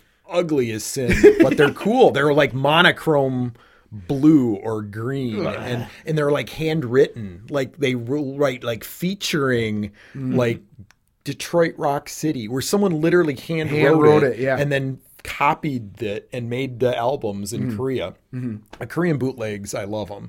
I don't have any Kiss ones, but I've got you know other bands Yeah, yeah. that I found, and I just like it. They're so cheap. They're so. It's like it's like eight track tapes that you bu- would buy at truck stops. Oh, you- God. You know, like that kind of insanity. So Mm-hmm. you know, I, I have a good Kiss eight track collection, a lot of albums, cassettes, Yeah. reel to reels. There's there's only a few, but I've got a couple of them. You know, they're hard to find, and the prices are just climbing and climbing. You mm. know, for a dead format like reel to reel, because you could only get them in record clubs. That yeah. Now, you know, I, one thing I do want to say about that, you said you became, you started as a collector and you became a dealer. Right. I, I have a different viewpoint on that. I, I believe, at least for me, uh, I'll just say I started as a collector and I become a hoarder. Sure. Well, and that could be too. I Some don't want to people- sell any of my cool stuff. Right. I, I, I want to, you know, and and believe, and as far as records are concerned, like my thing, I'll, I'll openly admit I have like five copies of the same album. Right, right. And and there are, di- and this is what we were getting into Yeah, with the record thing. differences. Dude, I am that guy that's sitting there in the evening in my office pulling the record out, looking on the looking at the runoffs, going, okay, I have to find the one that says, you know, zero one two four five seven CAP, blah blah blah, and because that's you'd have different pressings of the same album, Yes. larger album pressings. You know, you know, you'd have like Black Sabbath or something like that. They'd have like four or five different pressings of one album because they sold it out. Right. So, oh, this is our second edition. Oh, here's the third edition, right? Right. And they would be pressed maybe at different plants, so they have different runoff numbers on them and stuff like that. Yes. So that's, like, that's a total. I mean, in the Kiss world, Yeah. there's podcasts dedicated where everyone will be like, That's "Is it a doing. Plant 74? Is that a, is that an 82, 83 polygram pressing? There you go. Oh yeah, those are really rare. Those are the rarest ones. The ones with the barcodes are. You know, everyone threw them away because they were crap. Because you just wanted first pressings, like Mm-hmm. Yeah. in a comic. You know, No, you I only keep- wanted first pressings. Yeah. But with Kiss. For example, the rarest ones are the ones that only listed, you know, they made them for six months. Yeah. And it was just Smaller lot. transitional between Casablanca Records and, and Polygram Records, and that's the most valuable Mm-hmm. because it's a smaller lot. exactly, And that's the it's thing. harder to find. Well, I've always said that you know I, I you can go to any record store owner yep, um, anywhere in this state in this country, go in there and ask them like you know what's the most valuable stuff you have here, and they'll always say punk metal hardcore, punk metal and hardcore. Rock, you know, heavy Right. rock, and Kiss Yeah. is in that ha- hard. Yeah. Kiss is in the metal category. Sure, Let's just sure. be honest. Um, they say they're a rock and roll band. Whatever, we can go into that whole thing. But Yep. punk metal hardcore okay those things uh, and because and the reason is is a lot of especially like with metal and punk well and Right. hardcore too Yeah. the majority of that stuff was made in smaller lots yes, you know you have a lot of bands that- treated crummy. Well they oh yeah You know, You have a lot of bands- around garbage. yeah yeah Uh, but there's a lot, of, and then there's a lot that's clean though too. And that's where it starts getting really pricey. Mm-hmm. Oh, yeah, so you have a lot of bands like old, like old record labels like Metal Blade and stuff like that from back in the day. Uh, you know, re, uh, combat records like these these metal labels, like Yes. at least the stuff that I'm into. Uh, they only would do like a pressing of like maybe a thousand, two thousand copies, and that's all you have globally. Right. So yeah, twenty. Fast forward twenty years later, I bought this stuff when I was a kid for like eight or nine bucks. Right. And I see now that it's like, oh, that record fetches for like one hundred and fifty dollars now. Like, oh, I, I paid eight dollars for it. Mm-hmm. Yeah. Yay, look for me, I'm awesome. Yeah. But it's but it's that thing. Like I said though, it is the it's the lot size. Yep. And you know, it's like some people like, well, this whole record thing cracks me up because, yeah, as soon as the record thing hit, that was like almost ten years ago now. The records got big again. Yes. which I was like, okay, Yeah, they've now were cool. outsold CDs. They were always year cool with me, but the- okay, right, yeah. but everyone else didn't care. Yeah, I mean, I like CDs too, but I mean, records were awesome because Yeah. that's like that's the real thing. And yeah, it was like, okay, my brain stopped. that happens occasionally. No, I think it's funny because yeah, I mean, this whole thing kicked in, and um, yeah, I mean, we just had stuff like that already. So people are buying stuff like that now. That reissue stuff is insane. That's the thing that cracks me up is that they're reissuing everything now. Yes. At Over and over and over again. Lightning rates, Right. Lightning rates of stuff is just they can't push it out fast enough. You know, on a more technical level, a friend of mine we were talking last week, and there's like in the '90s there was no records being really pressed. Right. Like Almost pressing nothing. plants, like Almost vinyl nothing. plants, were like totally wiped out. It was all CDs. There was a handful of of pressings that were done in the 90s and those are very like Right. my friend has a copy of a, a soundgarden record Yeah. that, that that was pressed in like 92 and it was a very limited pressing they did they wanted to do a pressing like that because they were purists Right. and uh, it's like really valuable um, well, so a lot of stuff in the 90s was just recorded digitally for cd Yes. simple. Bang it out, put it on CD, push it out there to people. And now what people are trying to do is they're trying to remaster all this stuff uh, analog, Right. doing a vinyl, which is a totally different. Ma- when you want to get, Yes. we're getting super nerdy here. I Right, apologize. right. I am at least. um, when you're trying to master, you know, a digital frequency and trying to like backport it into Analog. in analog, It's not. and I've got I bought a couple things from the '90s that I could only get on CD that I love, but they did a vinyl run. I'm like, well, it's like ten bucks. It's cheap. I'll buy that. And I listened to it. I'm like, this sounds like shit. this sounds terrible because it just you can't. You can Go go, backwards. You can go, you know, analog to digital. Right, but not backwards. You can't go backwards, man. It Just hmm. in my opinion, at least. No, It's I agree. how my ears well, it's feel. like the the downloads and the MP3s and stuff. It's Yeah. like no, Yeah. no. You want to li- That's why I always go reel to reel. Mm-hmm. it well recorded, not the stuff you could buy, but if you recorded reel to reel, Yeah. that's about the purest. You know, you people can argue what's the best. You know, it's not cassette, it's Yeah. not eight track, vinyl or reel to reel. Yeah. you know, audiophile. You know, MoFi pressings of Steely Dan's Aja. That's is like- hardcore. yeah, I have that, and Yeah. it's like that is awesome. You turn that up, and Well, yeah, and, and the sky's the limit for the sound too. Yes. I mean, you, you you- you're limited when you get certain formats. It's mastered Right. at certain, Right, at certain right. And then- decibel levels. So yeah, but when you have an ori- that's basically an original. That's it's close to the It's as soundboard close as it's you gonna can get. Yeah, it's Like as close as you're gonna yeah, get. like a concert, a live recording, whatever. Yeah, yeah. I mean, they're they're what is it? Third Man Records does direct to acetate recordings in their studio. I just stuff. bought. God, but this is we're gonna do. You guys are so screwed. We're gonna be here all night We now. love it. We love it. Uh, you know, Sleep, the band Yes. Sleep. I'm a big Yes. fan of those guys. They just did that. Uh, spe- I joined the Third Man Club. I'm- I'm in- just I'm just to that- get my grubby little hands on this box set because it's that four record set of Sleep doing their doing a set in Na- at the Third Man in Nashville, Right. Uh, where they did that direct to acetate recording process right there in the lab, right there. It's Yep. off the side, I know. and those guys jammed. incredible. Yeah, and they recorded straight right off the board, right onto the record. So Right, it's right, amazing. right, and that's it. I mean, Yeah. that's that's about as good as it gets. And that thing just rips your face off. Too. I, I listened to it one time. I had to wait for it to come, and I broke it out. And I didn't even want to open it, to be honest with you. But I'm like, I gotta, I gotta, I gotta Right. see all the toys that are in this thing. Right, right. It's got a patch and a poster and a Yep. oh, book and all kinds of neat stuff. And I slapped it on there, and it's like, dude, this thing rumbles. It just, it's like thunder. It's Yes. so loud. Right, it's like being there live. Yeah, yeah, it's which is hard beautiful. to re- reproduce on a record. I mean, you Yeah, know, it is- it is. I mean, best equipment in the world still is not the same as live. No, I like I like the I, you know even with what's happened in the last ten years, I've always liked. I think what people with the record thing, I've always been kind of like, okay, why? There's a, there was well, that maybe when I was thinking about it earlier when my brain derailed, but uh, I thought about this. I'm like, why all of a sudden are people buying records again, like as a primary format, which are not cheap. No, They're really expensive. right. You're kind of 25 and up. And I'm thinking, okay, way up. Well, and there's all the reissue stuff I said too, and I've thought about this whole idea, and it's like, well, I think a lot of people that are buying records now are people in our age, like in our age bracket. We have money, right.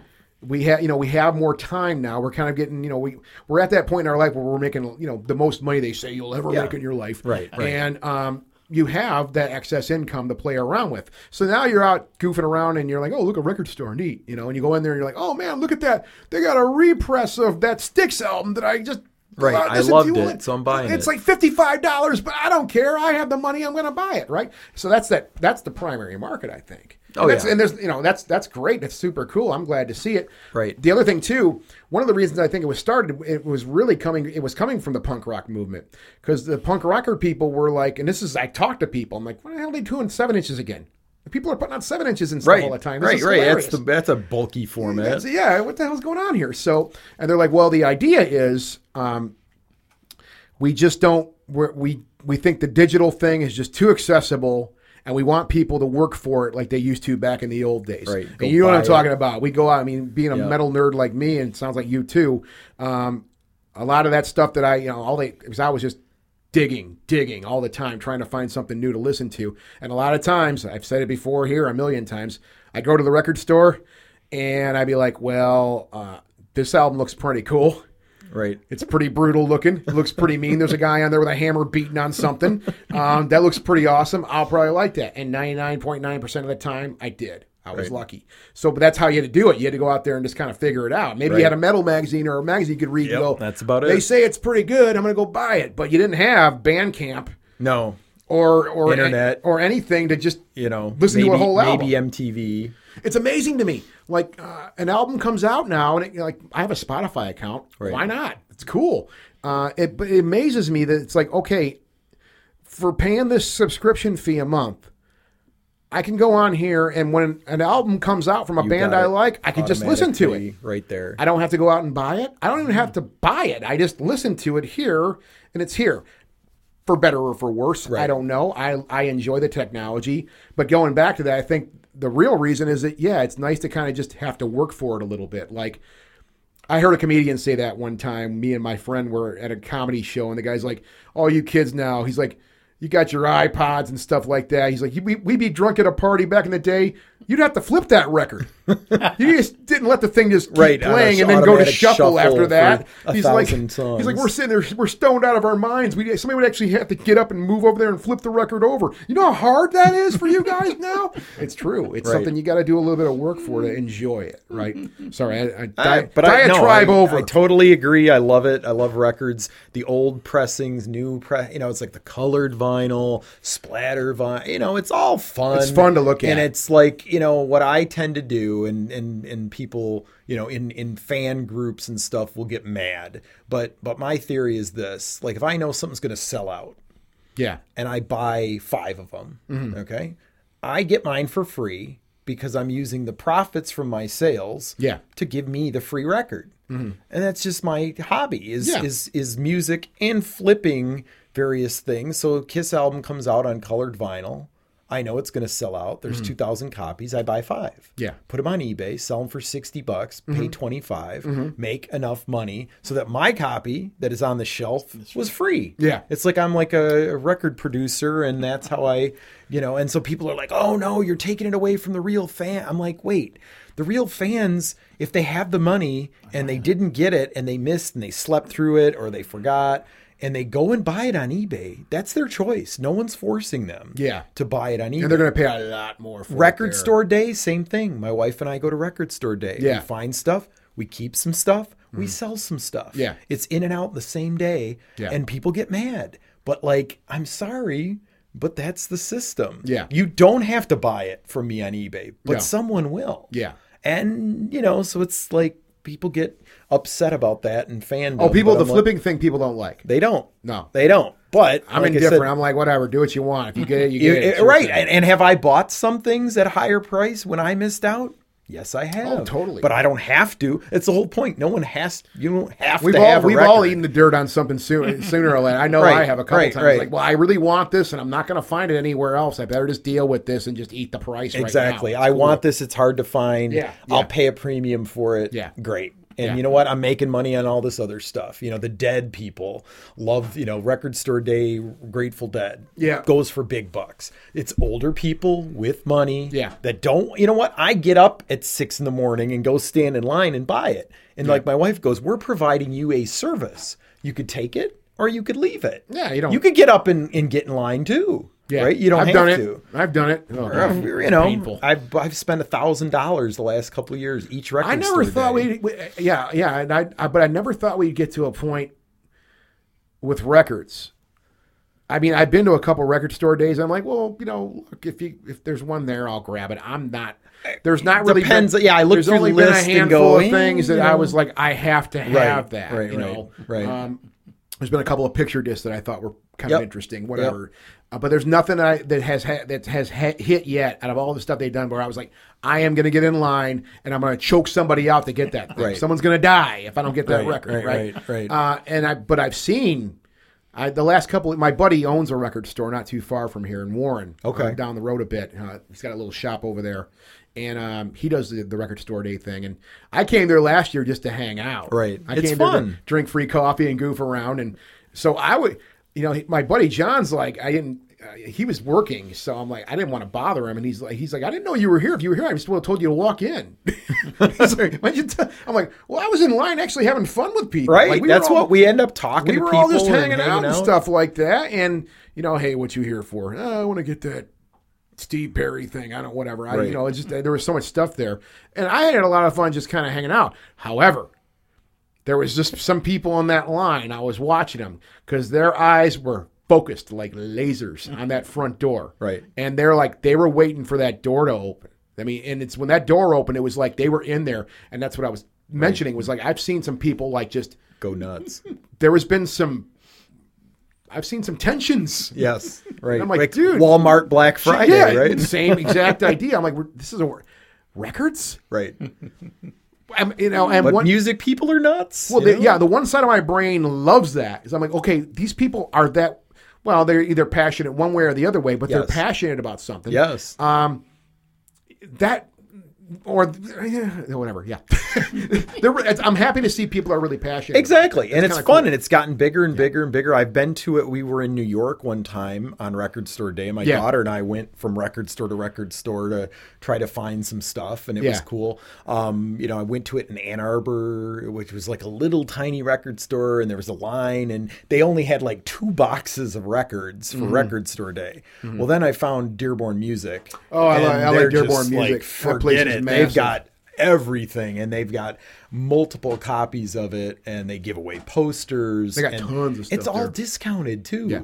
you know i mean it's like it's great I went you know? there. I went uh, Dearborn Music because you guys are from the Livonia area. yeah so it's Right. 20 minutes That's not too far from you guys. We went down there a couple years ago. Me and my buddy just decided to go out and just kind of like play the funny, hilarious like Christmas Eve game and just see how much hell's being raised all over town. So we just went and bopped to a, a handful of stores, right uh, you know, after they opened because we didn't really have anything we wanted to buy.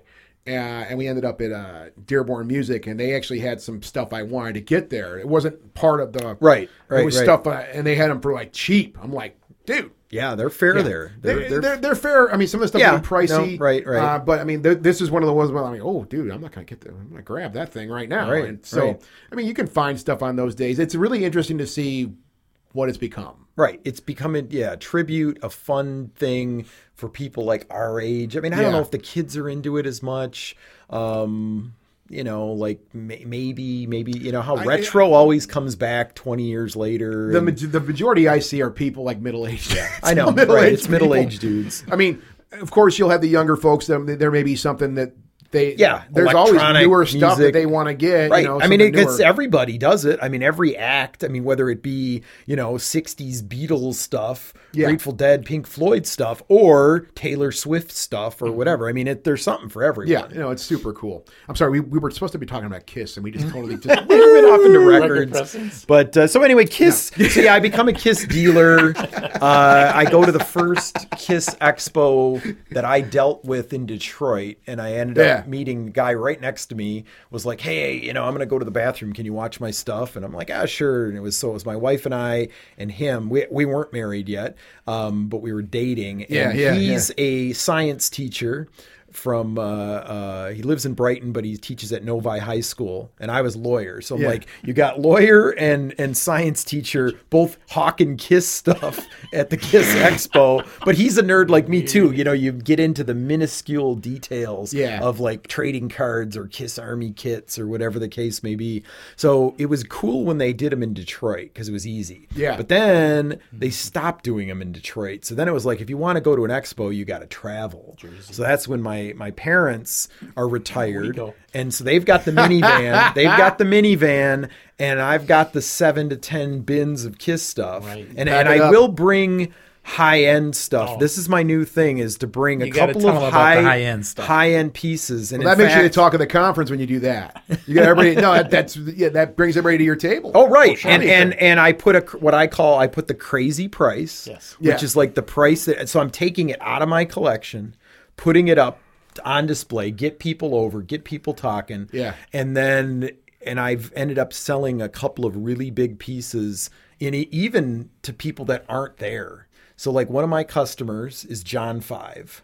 Oh, really? Yes. So he's a big Kiss fan. Yeah. Okay. Uh, of course, he's a guitar player for Marilyn, Marilyn Manson, Manson, yeah. and um, uh, Rob Zombie. Does he play for? Oh, Yep. Okay. He has. I mean, whether he Yeah. currently is or not, but he's a humongous Kiss fan. So we're at the Atlanta Expo, and I had uh, so Kiss Radio was a little tiny AM radio that came out in '78. Yeah. and it came in a little box, and it just had a little sticker wrapped around it. You'd buy it through uh, mail order. Yeah. Well, they would also be sold in stores. And so 24 of the radios would be in a display box. And so the display box is really cool. It's got the Kiss logo, it's got the picture, and, you know, it just says radio Kiss and it had the picture. So it's like, I found that in my collection. I think I bought it off eBay and I had it for 15, 20 years. Yeah. Well, I brought it there and I put $750 Oh, This is it just an empty box now. just the There's empty no display box, not a single radio, not a single you The know box. just Box. the Just display like- box, Yeah, box. you know that carried 24 radios. So he has spotters at Expo. So this guy came up to me and he goes, "Do you know John Five?" And I go, "Yeah, you know, I've heard of him." And he goes, "He wants that." And he goes, "You know, can can he can I PayPal you the money?" I'm like, "Sure." So it's like, care what you do. it- Put that money in my it's- account, It's in my with you. account. It's in my account. So I handed. I took took pictures of it so they could it. show people their friends like, look at this empty piece of cardboard went for seven hundred and fifty bucks. Yeah. So he was my. It was my first buy. Then he ended up texting me and then you know calling me. That's we've cool. spent- you know, he's from Royal Oak. Yeah, so that's- I've heard he's, that He's a local yeah, ish guy. guy, but now he lives in California. Yeah. So I've sold him a couple different things, including one thing he wanted so bad, and I said it. I go, it's one of my favorite pieces. I go, it's not for sale, but he did not take no as an answer. Six months later, he calls me up. He goes, I gotta have it. What it is is a unmasked is the you know in 1980 album with the cartoon of mm-hmm. Kiss on it. It was a promo cube. So it's 12 by 12. You fold it together and you make it into a cube and you'd hang it from the ceiling of the record Yeah. store.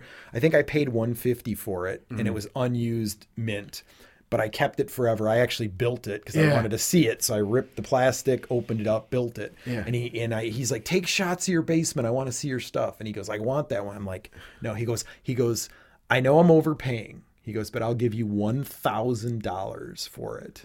And Done. I, and I go, I go. My wife and daughter would kill me if I did not say yes to this. I go, I'll ship it for free, and I did. I put it in a Yeah, I big. would- I, I half half broke it down and then put it in a really big box. Yeah. And and he said when he got it, the box was crushed, but it was I had it in enough padding and stuff that it didn't affect the Oh, piece. yeah. But the box was actually smushed in when he got Ooh, it. that's not but good. it was fine. And so now he'll post On the his stuff on one he did. Instagram, and I go, "Oh, there's my box. Yeah. Oh, there's my radio case." And so he's he's Awesome. bought a few That's handful awesome. of high end stuff. You don't from find me. that stuff You anymore. can't. No. And and it's like my impossible. last was the PJs It's a great story. uh, PJs that I had again. You bought you, a J.C. Penney catalog, 1978 or nine. Okay. and they're just you know like the classic, Top and the bottom.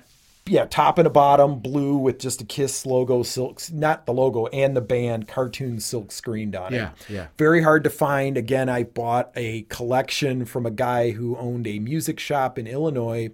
He was on Facebook in one of our groups saying, Hey, I got some Kiss stuff. And he had the PJs. And I go, Oh, I want those. And he goes, ah, Oh, 100 bucks. And I'm like, I'll take them. then, then I go, Got anything else? He's like, Yeah, guy came in with his whole 70s collection three lunch boxes, uh, color forms, ba- basically every Kiss high end collectible from the late 70s, record player. I mean, really, yes. And he goes, I'll sell it all to you for. $750. I'm like, you know, Done. as much as I could. I think I had to money order him the money. This was kind of pre PayPal. Yeah. And so I had owned this stuff for a long time. But the PJs I had in my collection, I took them to the New York, New Jersey Expo and put them up Hung 'em up. twelve hundred bucks because I'm like I'm going to put a crazy, crazy high price. So some guy kept going, I want them, I want them. I'll give you eight hundred. I'm like. You know, I may sound like a jerk, but I'm, no, I'm not selling them for 800. I'll just put them back in my display. Yeah. And so a guy online saw them and he PayPal'd me the 1200 bucks and I mailed him and he got him and he was pajamas. bragging about the find on Yeah. fa- Facebook. Look, I got the PJs 1200 bucks. I'm like, Well, I mean, but you know, at some point you just go, that's stupid. I'd rather have the money than that item. Yeah. And and yet I don't sell my collection generally. I sell the extra stuff. Yeah. And then I'll go to an expo and I'll buy stuff that I don't No, have. that's you exactly know, or what I- trade. I've traded some some Yeah. wild things before. I got a side. I got a side hustle with some stuff. I mean, stuff from you know that I've just had. Yeah. I just. It's not stuff that I'm close to. It's not stuff Right, that I'm passionate right, about. right. Do you care about stuff that I have that you know has accrued some value, and I've been you know just dealing with that for the last couple of years. You know, being fair, but you know, getting some pretty good. Right. And I found myself just like I'm financing my stuff, my collecting. Exactly. And, there's no- that's, what I good- do. a That's, totally my cool kiss thing. hobby. If Yeah. it's paid for with my flipping Yeah. and I can go make three grand in cash at an expo and then, you know, maybe buy a hundred bucks worth of stuff to Yeah. add to my collection, unique stuff. I like unique stuff. Rear, you know, I've got the, um, Well, that's Kiss. So they may just yeah. everything. So I like i- if you make can find a one of a kind piece. I I tend to go for. I mean, again, I don't spend tons of money on any individual piece, but like the album Love Gun, okay, Yeah. you know, Ken Kelly cover. Inside of it, you know, you had all these goodies. The and, gun. and the gun, The gun, Okay, yeah. so the the Love Gun was a cardboard gun. Mm-hmm. You you you cut it out or you popped it out Mm-hmm. and you glued on the little bang, which is a little sticker, you know, a little paper sticker. So Yeah. you'd go poof and you'd shake the love gun, it would say bang. Mm. I've got the artist original drawing for the love gun. dude. So the actual pistol, Yeah. I have it. I and that, that's Probably with it. all the- with all the One folds and of the a die kind. cuts and stuff The on there. hand hand drawn. Oh, just ink, just a mo- just a just, just drawn. eh, well, the other uh, some other pieces too. Yeah. The the mock up of the Artist bang and stuff like that. I mean, it's it's a it's a piece that Yeah. goes like three parts, but the key is the actual hand drawn gun. you know, I'm like. Ah, that's you know, like that's something that like again, like historical, maybe a Civil War bullet, it Yeah. may be whatever. It's but no from, different. from the It's Kiss same world. idea. This It's is modern, historical. It's modern, yeah. This is a one of a kind piece. They made printed one million of those pop guns because I'm sure it sold a million copies. Yeah. So they made a million of them, but I've got the original deal. That- the original yeah. piece of art. I mean, that's a Van Gogh. That's a Picasso. which, to which the Kiss which, fan. you Yeah, know? which which you know that's and it obviously would force a value too. Uh, it wouldn't be cheap. Uh, one of my things that I have, um, there's a band that I grew up listening to, and, and not not a gazillion percent ho- as popular as Kiss would ever be. I mean, Right. uh, but they were a small band. Um, and I was obsessed with them. And it just it, over many many years, I've actually become friends with these guys. Um, this is going back 25 years now. And long story short, these guys actually did some reissues of their albums. They only did two albums. And they did some reissues of their albums. And Kurt, one of the guys from the band, called me and said, "Hey man, so we're we're remastering these things. I'm in the studio actually uh, with the original tapes, and we're dumping them all back down. We're putting them all on Pro Tools. We're going we're going digital with everything. He's like, so I don't really need these tapes anymore. Oh, I'm like, yeah. He's like, well, do you want them? I'm like, yeah. fuck yeah, I do. Part of my friends, but absolutely. I, mean, Right. I jumped up and down like a maniac, and yeah, I, I own them. Those and the Beautiful. and those aren't probably where they, they may Well- be. I don't know. Maybe they are. I don't know. Yeah. They're, they're the original two inch reels labeled. You know all that cool stuff. You didn't Yes. say the name of the band though. The band's name was Holy Terror. They were called Holy Terror. They were just a small band from California. Okay. Speed metal band, little you know, Right, thrashy right, right, thing. right. Uh, and um, it's just one of those things. I was an obsession I had, and I do their website for them now and all these goofy Okay, things. okay. Uh, but that those tapes, like I have a friend in Chicago who's a huge fan of this fan, this band also, and we've always had the fun, hilarious debate. Uh, it's like, well, I'm their biggest fan. No, I'm their biggest fan. I'm like, I have the, master tapes. tapes. you You don't. The albums, and you don't. I win the game. Right. It's my world, and you no, you are my underling. Do my bidding, bitch. You know, right? You are the second biggest fan. I am the first biggest fan. But no, I mean, they- they- but and that's it goes back to this idea, though. I mean, a lot of it, you know, Oh, yeah. you're talking about these values. It's like a lot of that's what people put on there, though, too, Mm. as far as because really, think about that. And this is what we're talking. I mentioned this before too. Uh, you know, like that that bullet.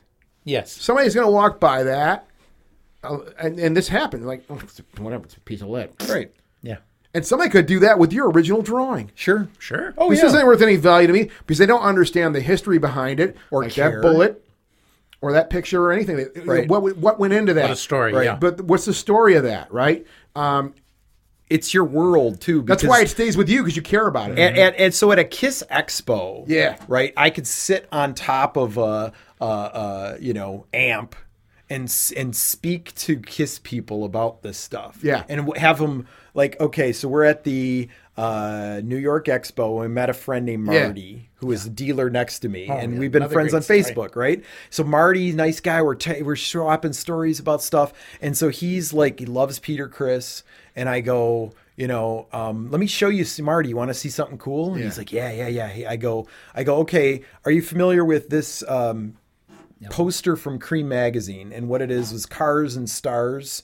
Creem Magazine did rock stars and cars, and Yeah. so Peter Criss was in front of this like old like 30s like uh, roadster, and he's wearing this maroon suit with little tiny stars on it. Yeah. and he goes that because I showed him the picture. He goes, "That's my favorite picture of Peter Criss. I used to look at that and stare at it. It was on my wall for my whole youth." And I go, "Well, guess what?" I go, Peter Criss's wife Lydia Mm-hmm. sold off the excess material that made that jacket. You want to see it? And he's like crying. yeah. Did he have tears in his eyes? He, he had did. tears in his eyes because I showed him it. and He got to 50-year-old man, touch yeah. it. He got to touch it. Yeah. And he's like, "Oh my god." Yeah. And she was there, and he actually. So what I did is I had like you know a, a yard of the material, and a couple pieces were cut up and whatnot. So I gave him like a four by four inch Swatch, piece. yeah. Just I go. You're a cool guy. I like you. You That appreciate this. stay I'm giving with- it to yeah. him. The guy freaked out. Yeah. He actually went over to her, and I don't know if he had her sign it Yeah, she or sign a confirmed that it was the right She's- stuff. Because she se- sells pictures of, Yeah. and that's one of the pictures. So I think Yeah. she signed a picture, and he's gonna frame it. He did Like, frame it. We saw a picture of The it. framing of the, the picture cloth. with the cloth. But it's like again, only you know if somebody like him finds that awesome. But but ninety nine percent of the world is not going to care at all. Well, but that's and that- okay. uh, well, that's what makes it's it- within the world. So at an Yeah. expo, you're amongst your people. That's Whether exactly it's Star where it is. Trek Right. expos, Ghost Hunter, whatever all- metal yeah. detectors. No, the more the more I the see nerdy this, it it's all the same. It is. It's It's a- it's It the, is the all interrelated. fandom. Yeah. the fandom, the passion. I didn't realize. I, I I mentioned this a few times on the show before. I, I do this yearly pilgrimage out to Baltimore, Maryland, uh, for this thing called the Maryland Death Fest, and it's basically four, well, actually five days now of just death metal, just the ugliest, most pissed off bands you've ever heard. Right. And you know, you as soon as people hear that, they they picture oh, just a bunch of gruff looking long haired people with tattoos, beards, and drunk and smelling like tobacco and blah blah Right, blah. right. And, well, yeah, that's pretty much the case. But and yeah, that's true. but but they're a bunch of nerds. right. It's the biggest nerd fest. I, it's worse than you know. If okay, if you say like Maryland Death Fest, and then you say like Star Trek convention. It's you know even the way it comes out of my mouth, and for obvious reasons, that's what people hear. Yeah. right. Oh, I'm going to a Star Trek convention, which I go to both, and I embrace them both the same way. It's awesome. But um, when you say Star Trek convention, you're like, oh, Nerd Fest, Mm-hmm. and you say Maryland Death Fest, you're like, oh, it's a bunch of drug addicts Hmm. or whatever. Which yeah, it is too.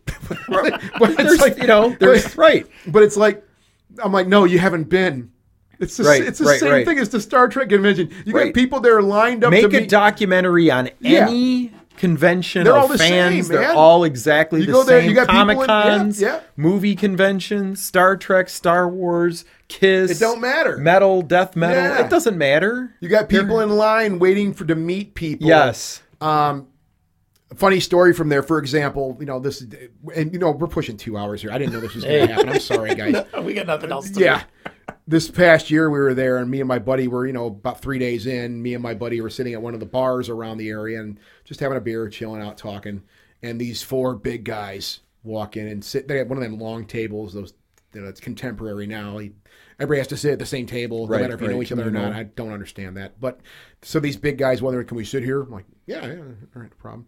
Long hair, you know, pretty much you know, just run the mill for this weekend. Right. And um so we're sitting there, and I look over to one guy. I'm like, I know that guy. And I look over the guy. I'm like, Are you Johnny Hedlund? And now you guys aren't going to know who he is, of course, but you will. I'm like, Are you Johnny Hedlund from the band Unleashed? He's like, Yeah. Which is a band I grew up listening to. This band called Unleashed from Sweden. They they flew him over to play this festival. I'm like, Oh, oh, oh, dude. I got all your albums, man. And you know, we talked, and he was super cool. And Right. that was just one of those cool chance encounters. Sure. I just got lucky, and I I pulled the uh, whole uh, "some heroes don't wear capes" routine also because I'm like I'm like me and my buddy had to go. I'm like, well, it's nice to meet you guys. Have a good set tonight. We'll we'll be there to see you play and you know have fun. And so I this is where it got really cool because um, I told the way I'm like, let me get the table. That's a band I love, and it'd be an honor to pay their tab for them, just to be so be cool. And really, yeah, let me just pay for it. It wasn't that expensive, so I picked it up. It's cool. And I'm like, all right, uh," and I just left. I didn't sit there and go, "Hey, look how cool I am. I Right, just took right, off. I'm right. like, I'm gonna be cool and get out of here. Yeah. They're playing later that night, and uh, they're playing in like broken English, mind you. But. I got the gist. of it. He's like. This is for the guy who bought us the round of drinks at the bar the other night. Early in the night. I'm like, that's me. That's I'm that guy. And my buddy Scott, my his name's Scott also. He's like, that's him. That's him. And we're like- nobody cared. But, you got it. But it's these really great things. That's the cool Right. stuff, and it's just that right. nerd stuff right there. And you got people that wait in line to meet people, and they're doing the same thing. They're crying. Right. They're, they're so Right, excited to meet right. people that you know that's a part of their life. Your It's hot something they're having. childhood, especially. Yeah, good yeah. good childhood memories. And Yeah, yeah. So I mean, last thing, I don't. We're we're gonna just melt down. The paint's coming off the walls as it is right now. Um, my Kiss thing, I gotta tell you this because I've been thinking about this since the, the name Kiss was brought up. So when Kiss did their first farewell tour, Yep. 2000. like three, no, I thought it was like this was like ninety five or something. I thought. No, well, they, their They did the- official farewell tour was Yeah. 2000. Okay, but there then was- they they're obviously 19 years into their post farewell tour. Yeah. But I mean, you know, they they changed members in 80 and 83 and and then then they were This were was in ninety five. so right before they got back together because Yeah. the reunion tour was 96. Okay. So all right. So, okay. Well, yes, this must have been 95, 96. It don't matter. This is hysterical regardless. Mm-hmm. Yeah. My buddy was wearing, this was at, this was at Tiger Stadium they played. Yeah, yep. it was the it was the opening show of the reunion tour. Um, Was that the reunion tour? Okay. Yeah. I'm getting my stuff mixed up. My buddy was working lighting there and we were, he was like, he was able to get backstage for a few minutes and hang Mm-hmm. around. So he's like, come with me, dude. I'm like, oh, really? So I got the little badge and stuff and I'm Yeah. walking around. And I didn't realize how accessible these guys, I mean, not all of them, obviously. Right. So we're sitting there, we walk around a corner, and this happened for real. Walk around the corner, and we were in the backstage area. There was tables. There was obviously dressing rooms and stuff like that.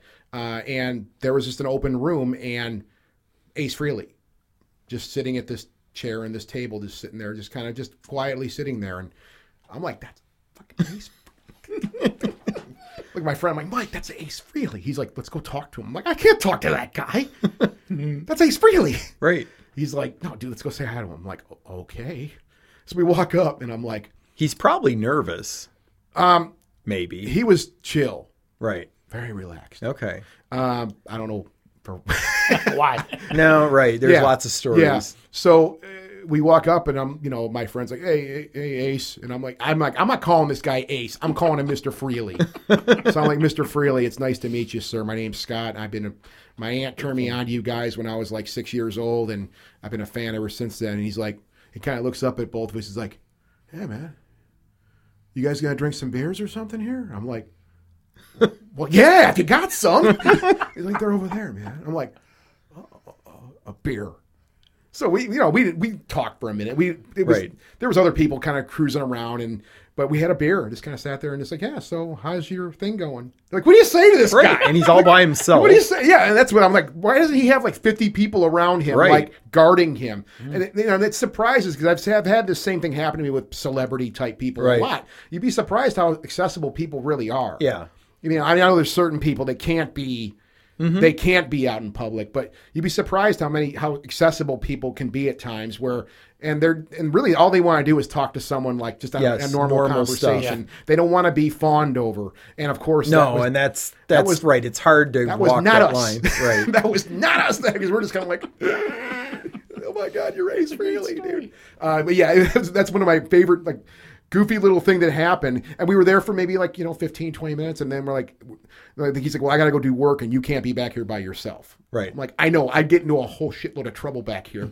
I'd be beating on Gene's dressing room. Come on, Mm-hmm. Right. let me dude. Yeah. So I I got pics. but it was cool. It was just a neat little, neat little thing Yeah, that happened right. in, in time and history with me with Kiss. And That's I'm- awesome. I've been a fan too. a that's such a You'll love huge that. show. That Yeah. show. I Yeah, mean, it was massive. It that was was that was show. my first show. Was it? Yes, That was a great got into show. them in '92. Yeah. they didn't play until '96, Yeah, and it was yeah. the reunion. It was Tiger Stadium. So it was the reunion. Yeah, Okay. that's yeah. the Still have your reunion. ticket stubs? I do. I thought it was like the fair. It was like the reunion thing. I thought It was real- reunion, and then they went '96, '7, '8, '9, 2000. They released was one farewell. album. Then it was the farewell tour. And they've then been doing that ever left, since. then Ace left, Yeah. and then they replaced them, and they've been going till now saying- is the end of the road tour, which is apparently the end of Kiss. Well, we'll we'll we'll close on this. I mean, I tell people this a lot because I Kiss, and you know, you mentioned uh, the thing with Kiss, like you kind of, it was kind of like more of a funny thing for you when you Right, first started, right, right. And I know a lot of people, excuse me, they were turned on to Kiss on that. On that, in that mindset, like yeah, they're Kiss, huh? Right, I was funny. lucky. I, like I said, my aunt did turn me on to them. Like she had, I have a first, you know, first, uh, first album, like first pressing too, of the original album, the Kiss album called Kiss. Yep. And uh, you know, I, she, I heard that, and yeah, the cover, that's just what the face is. So I'm like, you know, and that I mean that, like Gene Simmons scared the crap out of me when Oh, I was yeah. Mm-hmm. younger. Like when you're six or seven years old, and you see that, it don't look like a human. Yeah, and he Right. just had that inhuman tongue, Yeah. and the blood's coming out. It's just like nothing you've ever seen. Um, and um, that's just kind of how where I came from with that. And I and the thing I always say about Kiss themselves is, you know, people want to poke fun and be campy. I'm like, you realize there's people. I'm sitting in front of one right now who that's a big part of their life. This is what they do. You know, I'm, I'm gonna I'm gonna insert this, and well, a lot of people do. The Juggalos, ICP. I know Yep. you know who they are. Yeah. It's the same exact formula. sure. I tell people like, oh, ICP. I'm like, you know, there's people that have every tattoo on their body yes. has something to do with that band, and there's people that have the same thing with Kiss too. Mm-hmm. They have every tattoo on their body, everything on their jacket, whatever it may be, says Kiss on it, man. So, Right. what have you done this week? you know, what have you made this week that has had that much of an impact on somebody Yeah. for them to have conventions after them Right. that'll go on forever? Probably. They'll never stop. They won't. The well won't dry Right. up. Well, they've talked about like will prices fall on classic No. Kiss collectibles, No. and the people on the podcast say yes, yes. There's gonna, you know, it's it's high and it's gonna crash, and I'm like, well, but you know, because they're like, who's the up and coming fans that are gonna care about 70s Kiss collectibles? Plenty. We see a lot Plenty. of young kids. We do. the Yeah, I was going to say, you guys watch people that come Oh, to yeah. the convention, and the people watching is fun. It is. And there's the hard rock Whole and heavy metal dress up. dudes, Yeah, and you then there's just- yeah, families. you, are going to get that really weird cross section, and you Yep. get that with anything too. It's just like Sure. you have all Right. that weirdness, dude. So, right. Tom, Tim, yeah, we It was great. We hammered two hours here. I'm, I, I You probably I, could split it up. Yeah. We might. We Since might they're have so to. different. Yeah. I hope I didn't keep you guys here all night. No, I- I- we I- loved it. This was, and this, as I said at the beginning of this thing, this was a chance thing that happened tonight. This was just kind of a fluke in time and space. Right. And we're all in the same room tonight. And I'm really happy it happened. I wish Amber would have been here. and that's what I said. That's what I said before. We're going to have you come back. I'd like if you guys would like to join us here again, like Sure. soon, like maybe in the next month or so. Absolutely. Because I know Amber would love to talk to you again. Sure. Yeah. And we'll get this thing worked out and we'll have Amber sitting in her seat. We'll do this thing. But you guys were, yeah, thank you so much. This was really, really, really interesting. you know, and people. There's just so much about this, you know, that you know, especially with you know, with metal detecting, it's not much different than what people do working in the paranormal as far as just trying to discover things and find Right. things. There's a lot of similarities that I see in that, and that's why I was, you know, as we talked, Right. that was I was picking up on all these cool things. Thank you, Sure. thank you, thank you, guys. Thank you so much. It's Thank been you, great. Scott. Thanks We for having me. really us. appreciate it. Ghostly Talk! Sounded so good.